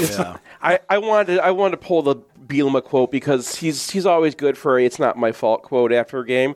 A lot of the chippiness goes back to last year when we played Indiana at their place. Bielema said, "Our locker room was 100 degrees, and there were a lot of other rinky-dink things they did to us. This was a nice rivalry game. well, we're talking about Indiana versus Illinois.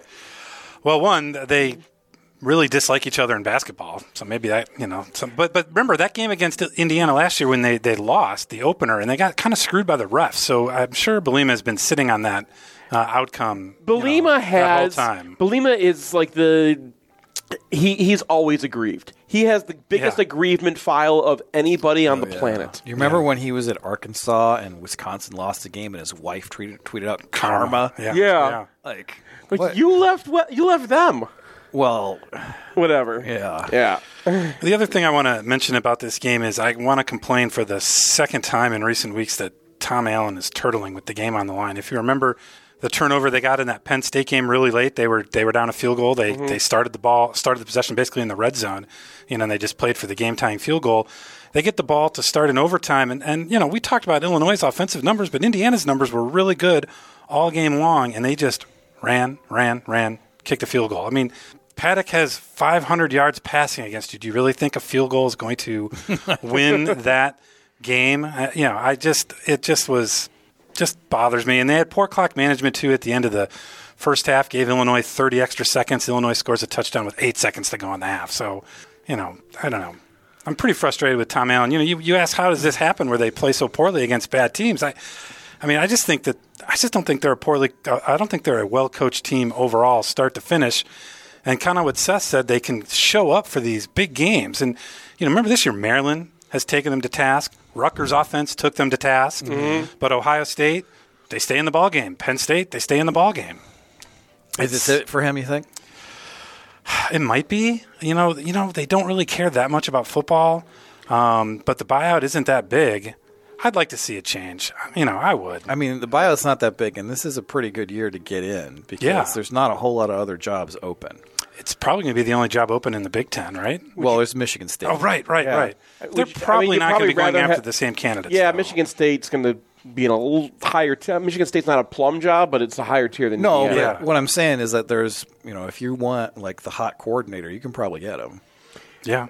I mean, Sharon's not leaving for Indiana. No, Sharon's not leaving for No. Indiana, but Oh. Yeah. you know, there's someone else out there. Oh, Oh, That, Did you see the quote? Somebody put a quote out there like, "Nobody in the Big Ten is hiring anyone off of Harbaugh's staff." oh yeah, I'm like, that was Matt Fortuna, who's really, really rising up the tr- take merchant. yeah, he's on a roll right now. I'm pretty sure boosters at tons of schools yesterday saw that Sharon Moore post game interview and was like, I wouldn't mind that guy Ah. Like, coaching oh, my he team." swears on TV. This guy's not head coach think material. that's- I'm like- I think that's attractive to, to people. to be honest, let's, let's move on. Uh, Iowa 22, Rutgers 0, a slow motion blowout. It's 3 to nothing at halftime. Slow motion blowout, that's a good one. and you're just like, okay, it's another Iowa game.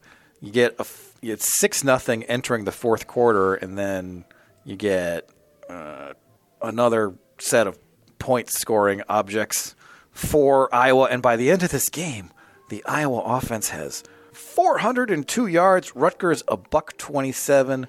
Oh, man, it's like the guys who are complaining the most about the signs seem to be coming up with the short end of the stick Yeah. here. So just a complete domination by the Iowa defense. Uh, Wimsett, 7 of 18, 93 yards and a pick. Monongai, 13 attempts, 39 yards. You know, in terms of what Michigan is, is looking at, like this feels like a good result because you saw what Ohio State did against Rutgers versus what Iowa did against. Oh, yeah. Rutgers. Mhm. Mm-hmm. it just doesn't it just doesn't feel like any of these games that Ohio State is playing really look like they are super threatening to Michigan, except in the cases of teams where secondaries just get overwhelmed by Marvin Harrison, which probably isn't going to happen to Michigan. It's a little Mm-hmm. early Yeah. to segue to the Wisconsin game, but I hear what you're saying. Yeah, you, I mean, you said it. Slow motion blowout. That's a real good way to put it. Rutgers was sub fifth percentile in EPA play, yards per play, E EPA, EPA per rush and pass. Iowa had two field goals, two touchdowns in the second half, and then they kneeled it at the five to close out the game. They were threatening to go over 27 and a half right there. Because that was the over under on this game, Yes. which is the lowest over under in the history of intercollegiate football. Oh God! Yeah, they've the previous two weeks they've opened a total at like 28 and a half, 29 and a half and it's popped up into the low 30s. This one just stayed at 27 and a half all uh, all And- week. That and- was incredible. And 22 is the result. Yeah. I mean, the Rutgers is. I'm not going to go into that. well, I mean, I think that there is something in some of these Iowa games, either one way or the other. So the inverse of this happened when Penn State played Iowa. Mhm. And it was a close game until it was a two score game. And, it was- then that defense just checked out. We're like, Yeah. We're Yeah. not winning this game. And snowballed from there, and that's what happened. Oh yeah, to to Rutgers. So uh, you know, I feel like when you are in this game, a game where your offense has got like 60 yards of offense, and the other team's up, you know, 10, 14 points, Mhm. it's just all the stuffing goes out of you. Oh yeah. yeah, I mean when this when this became twelve nothing, it, it just they were going they were deciding whether or not to go for two or not. And I was like, it's over. It's it's two scores at this Right, point. yeah. They- they, they could they could you know do it. They could just kneel at that extra point, and it would have been it would have been over. Um, yeah, Rutgers had ten yards in the whole second half. It's just this was the the worst I was trying to get at earlier. It's a very bad matchup for the way that Rutgers plays and Rutgers likes to attack you.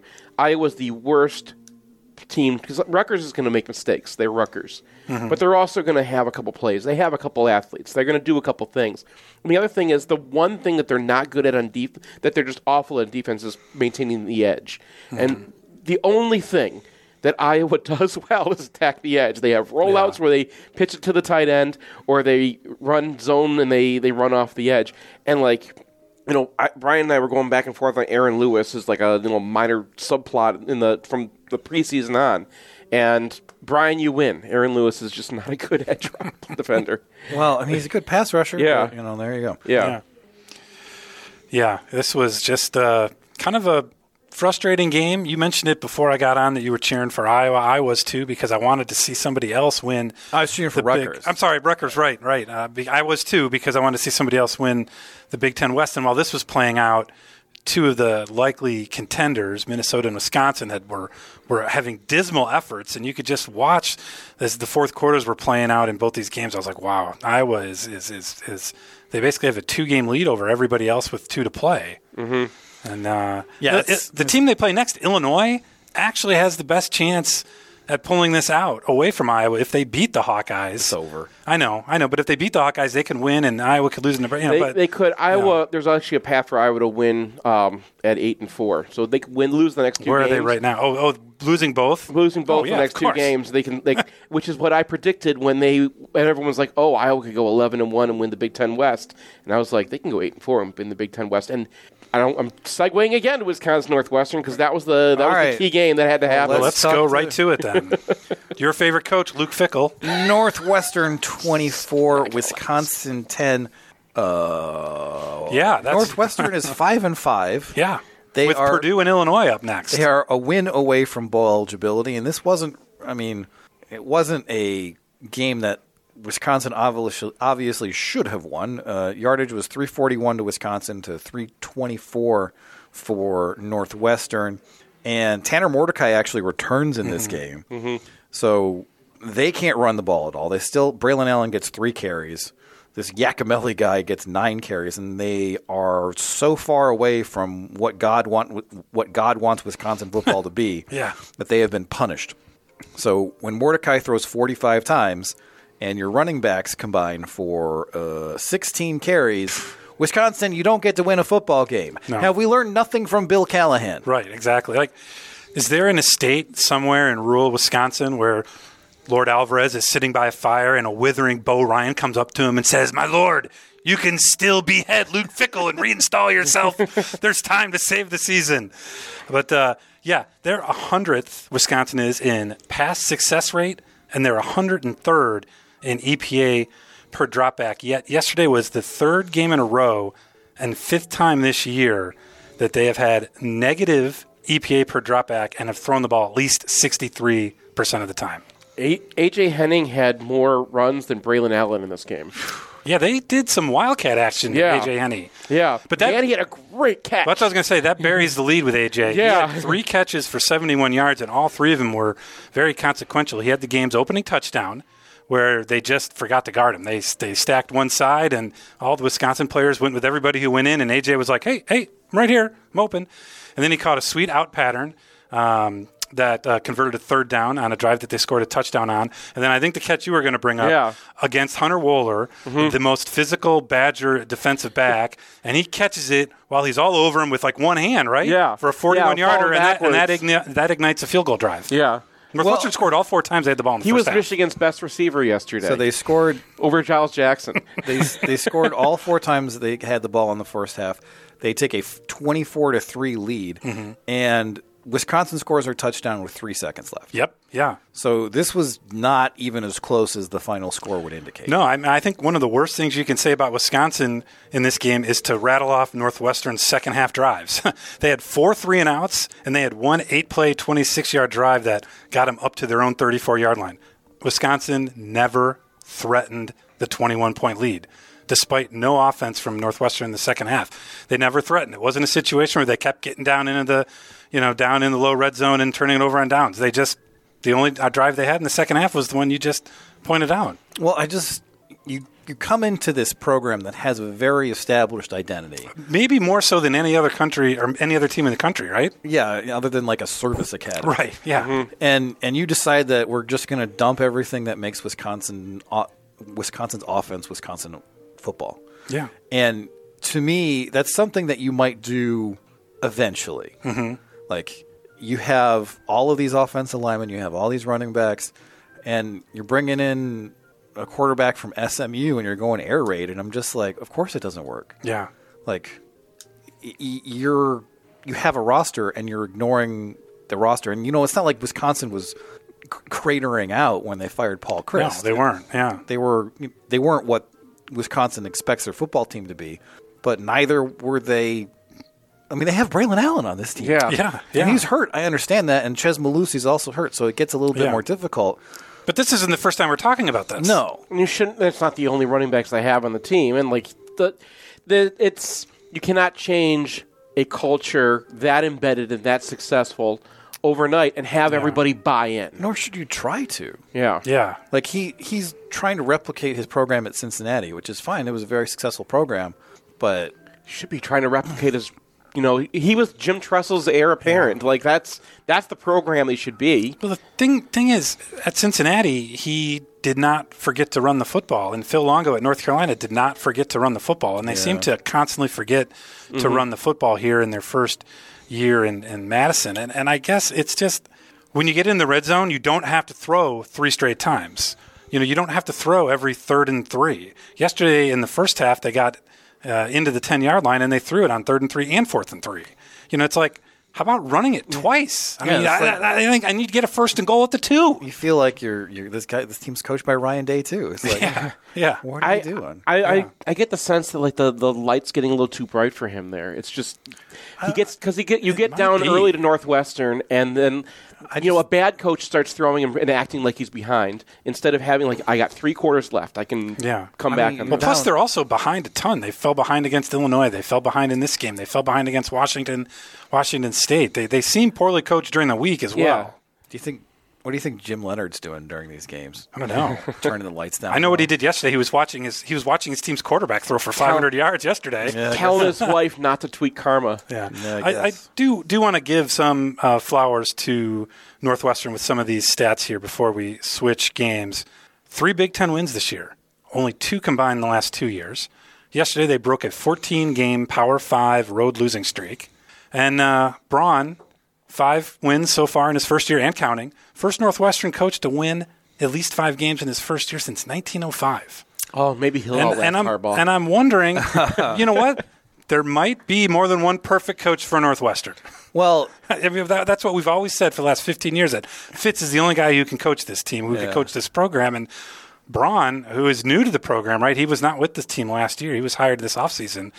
He, you know, I- I- some hiccups early in the year. They looked awful in September, but they've looked really competent in a lot of spots so far this year. He's got the job at this point, right? I Like- think so. I think so. I mean, Northwestern does not want to go out and play the field, so yeah. I mean, Purdue and Illinois, their next two games, they have a really good shot at seven and five. I have a really good shot at six and six. they have an okay shot at seven and five. Okay, all right, that's fair. I mean, I, hey, I'm with you. on know how- Illinois. you gotta. You, You, don't know how to Big Ten West. The, the, That's the, true. The least surprisable thing, is the, least surprising thing that's going to happen Yes. is that Iowa's going to end up in the Big Ten championship. The, the second a big, big, Big Ten podcaster says a Big Ten West team might win their next two games, go to the book and bet against that team. Yeah, that's that's my final lasting lesson on the Big Ten West. Everybody, you have a couple of weeks to, to fade Yeah. every team I get excited about. yeah, but before we're just just always always plan on the Big Ten East team winning, even even on the worst matchup. Yeah. Speaking of surprising Big Ten West things, points. Oh my! More points. for- 49 for Purdue, 30 for Minnesota in another game where the winning team cracks 600 yards. Yeah. 604 for Purdue, 407 for Minnesota. Hudson Card goes 17 of 25, 251 yards, three touchdowns, no interceptions. Both of Purdue's main running backs easily crest Yeah. a 100 yards rushing on 17 and 15 carries, respectively. Devin Mockaby has a 65 yard run. Uh, Tyrone Tracy goes 15 for a buck 22, two touchdowns. And, you know, Ethan Kalikmanis doesn't complete any of his passes, 18 of 42, but they're all big ones for 292 yards, three touchdowns. Jordan Newbin, 16 for 89. They don't really have the ability to stay with the suddenly explosive Yeah. Purdue Boilermakers. Yeah, how about that? Um, Minnesota's defense just continues to crater. I mean, they previous two years they've only given up more than thirty points twice, once to Ohio State, once to Penn State, and then only more than twenty points three times. Well, just in the last eight games, they've given up more than thirty points four times, and more than twenty-four points twice, two other times. So. My uh, my theory on this game is that Purdue had a lot more planned for the Michigan game in case there was a game, and like they get down by so much, it's just like yeah, we'll save that for Minnesota. There's uh, again, there's no game plan on earth that is going to get Purdue like that kind of rushing performance. This is just an incredible game for, for Purdue. They took a 21 13 lead in the middle of the second quarter, and the Gophers were never closer uh, to eight points after that. They spent most of the second half down 14 or 15 points. Uh, at one point, PJ Fleck was down 42 to 20 with 10 minutes to go and kicked a field goal. That was surrendering the boat right there. But I think that that's the storyline here. I mean, yes, Purdue's offense, that's great, but I I just think Minnesota's defense. I mean, this was one of the best units in the conference under Joe Rossi the last couple years, and they have totally imploded the last two months. They've they've played over their heads, but there's all that stuff in SP Plus where it's like, oh yeah, Minnesota has the eighth best defense Yeah. in America, and really it's just they just played Big Ten West. Teams. Right, kind of like the mid majors ginning the RPI back in the day. Yeah. Yeah. yeah. Well, that makes sense, and that's very fair. But they're also still playing Big Ten West teams, and they're they're giving up a lot of points to Illinois, and a That's lot of true. points to Purdue, and and they're letting Wisconsin, the team that we've just that we just decimated in the last section, get off the mat and score 21 fourth quarter points. It, it it it has not been it's not been good on that side of the ball. They've lost uh, they lost some transfers, and I think those are coming. That's coming back to bite them. Yep. Uh, final game of the week is Ohio State 38, Michigan State 3. I mean, this just looks like a Michigan State team that is packing it in. And They- the best thing for Michigan State right now is to have Ohio State feel confident about the Michigan game. Yeah. Because Yeah. that's the biggest win left in Michigan State's season. Yeah. Uh, they absolutely. I, I the amount of Michigan State people who are tweeting about Michigan during their own game and have not, they're not even the, the Yes. game's not even on. Yes. They're just talking about signs. Like the the Big Ten is there. Somehow An, Alan Haller decided that this is the only win that he can get against Michigan this year. I do want to shout out Andrew Schorfhar, who got in the game and threw a pass. It was complete for negative four yards. Ooh. Not good, Michigan State. Yeah. I mean, they actually got into Ohio State territory on each of their first five drives and on five of their first nine, but they didn't get closer than Ohio State's 37 yard line. So, you know, I don't even know what they were trying to do. They tried to kick a 56 yard field goal on their first drive of the game as if they thought they were going to field goal that game into existence, but, you know, I don't know. I think the biggest storyline in Ohio State uh, world today is everybody down where I'm from is comparing the Michigan Penn State and the Ohio State Penn State games. And I come here to tell you guys that they are all extremely confident that the Penn State games show how much better Ohio State is than, uh, than Yay. Michigan. They, they, they, they, They take were- it as a weakness that Michigan had to run the ball the whole time in was the, the- second quarter. You can't run the ball on us every down in the second in the second half is basically their their mindset. And we have Marvin Harrison, and now we're going to obviously win the game. It's the most confident Ohio State fans have been about this game all year. It should be noted that uh, Tommy Eichenberg and Josh Proctor did not play in this game. Nor did Ransom. Well, Ransom is probably done for the year. Yeah, Mm. they've gone from hopeful to saying this is a long term injury.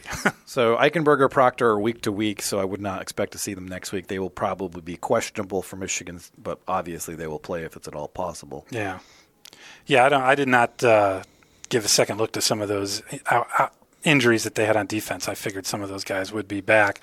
They had all their horses on offense though for the first time in a, in a few weeks.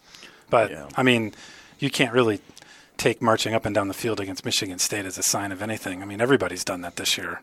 No, I mean especially because this is like, like I honestly think that they are like, oh, we should lay down for this team because they're our buddies. yeah, because they're our pals. Yeah, we're the enemy of my enemy is my. I mean, it's not like my they frenemy. they had a chance in this game, so it's Yeah. just and, like they don't have a head coach. They Yeah. don't. I mean, this is just. I like- mean, they were an underdog by over 30 points. Yeah, they're just It playing was- out the string. I do think Ohio State's kind of found something in the run game, especially with counter and gap stuff. I mean, they've been doing it for about three or four weeks, especially going back to that Wisconsin game. They did a lot of end around action with uh, Mm-hmm. with you know orbit motion. Yeah. And then in the second half of that game, they ran some counters with Henderson. And then they also did some counter or the play action off that, and they had some deep shots that could be there against Michigan if Michigan's not careful, but they weren't there against Wisconsin. So, but Yeah. they, they've they've been. I know we're worried because we don't. Michigan does not uh, play run defense that well against the stretch, and that's what Ohio State does. But Ohio State's kind of gone into the lab and have changed their running game. Yeah, they're not doing. They're they're more of an inside zone team, and then they uh, they run counter and stuff. well, I mean, that's the, Ohio State didn't run stretch very well at all. That's The problem. Well, they were running to the boundary every single time Well, too. and it was also very Right. predictable. So Yeah. I think they've self scouted in that regard, and they'll probably be more effective than you would expect them to be based on their season numbers to date. Mm-hmm. It's funny how Ohio State keeps on him to change up what they do mid-season under Ryan Day. It seems to be a constant theme.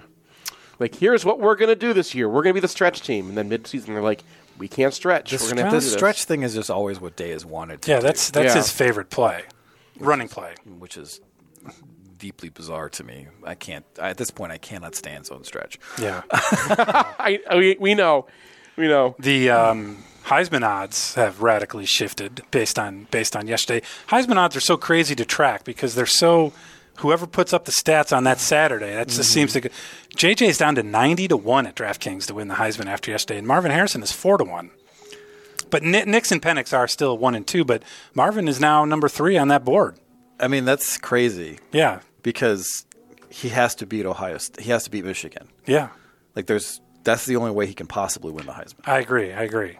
Like the way Marvin Harrison Jr. wins the Heisman is he has like 200 yards receiving and a win over Michigan. And Yeah. anything else short of that, it's not going to happen. Yeah. And I felt a little bit like yesterday because it was a controlled controlled scrimmage that they were trying to get him Heisman numbers. That first touchdown, they had him on an end around, and all year they either give that to Xavier Johnson or Rebecca. Mm-hmm. Mhm. Yesterday they give it to Marvin. All of a sudden his Heisman odds just you know right you know go in one direction. So I kind of felt like they showcased him on purpose. And they've, they've been doing that. They were doing that with Stroud last. Remember how he was playing in the fourth quarter or blowouts all the time, and they were Yeah. like g- going hurry up to get him some more yards. Like Yeah. that. I, that's part of the deal, right? You go to Ohio State, we're going to try to maximize your odds of winning the Heisman. Yeah, and in and in Ryan Day's presser, the very first question asked to him was, "Hey, can Marvin pass?" And then Ryan Day went on a Hil- Heisman Trophy soliloquy. So they're definitely trying to trying to get him some hardware. Well, you know, the interesting thing about the Michigan Ohio State rivalry is it's a springboard to the Heisman if you win the game. Yeah. Mm-hmm. Yeah. But only if you win the game. Yeah, only. Gosh. Did Eddie George we win put- it in 1995, though? Uh, I don't remember. I think he did, even though Biakabatuk outrushed him three yards to one the whole game. Yeah. What do you know? But I didn't. I don't say that to counter what you say because I think you're exactly right. I mean, you know, Hutchinson gets an invite and almost gets the award because of what he does two years ago, and and and both in both years, Stroud's candidacy just washes away as a result. So. Yeah. I mean, it's when you have that huge rivalry game at the end of the year, everybody is watching. Yeah, and, and yeah, and if JJ goes like twenty for twenty five for two seventy five, all of a sudden ninety to one today is going to be three to one in fourteen days. So, if you really think JJ can do it, I would get in now. I mean, that's pretty crazy. But I, I- don't, I, I- don't think that's happening. I as don't far think as that's Heisman. happening. I think it's going to be Jaden Daniels. Really, you think? Yeah, he's just he was awesome last He's night or putting up yesterday. video game yeah. numbers like he had a Denard Robinson run Yeah, yesterday. well, he had like 300 yards passing and Yeah. 200 yards rushing. Like he's really fun to watch too. And like if I hope we El- go in and get, get him in the transfer portal. Like, and if you're like, i- he has two losses. It's not like Jaden Daniel has Daniels has two losses. The LSU defense has Yeah, two losses. right, yeah, yeah. So like, even though I, if I had a Heisman vote, I would literally never vote for a quarterback. I can't be too mad if it's Jaden Daniels because he's been No. absolutely insane this year. That's fair. Yeah, that's fair. I'm surprised he's still alive. The way he like the Yeah. hits he takes. He's got to be made of Jello or something. Well, there was a thought that he wasn't that he was maybe not available yesterday, and yeah, he he, he was sucked. available. Yeah, he was. Uh, Knicks and Penix, like I said, are still one two, and they might have a showdown against each other. And if neither of them perform well, that could just, like you just said, that Jaden Daniels could walk right in. Do you know who they're all sleeping on? Dan Malari. Right. Wildcat quarterback for Syracuse yesterday. he was he was also the leading passer. Yeah, they put Dan Villari in, and he actually like you know that's went beat Pitt. Pitt and Narduzzi, they must be uh, they must be horrible because they basically won the game and that was their strategy yesterday. That was that was a really fun. That was fun to watch, man. Villari, oh, what a one. Well, you know, there it goes. All right, thanks, Jamie. We'll talk to you next Hey, no problem, guys. It was fun.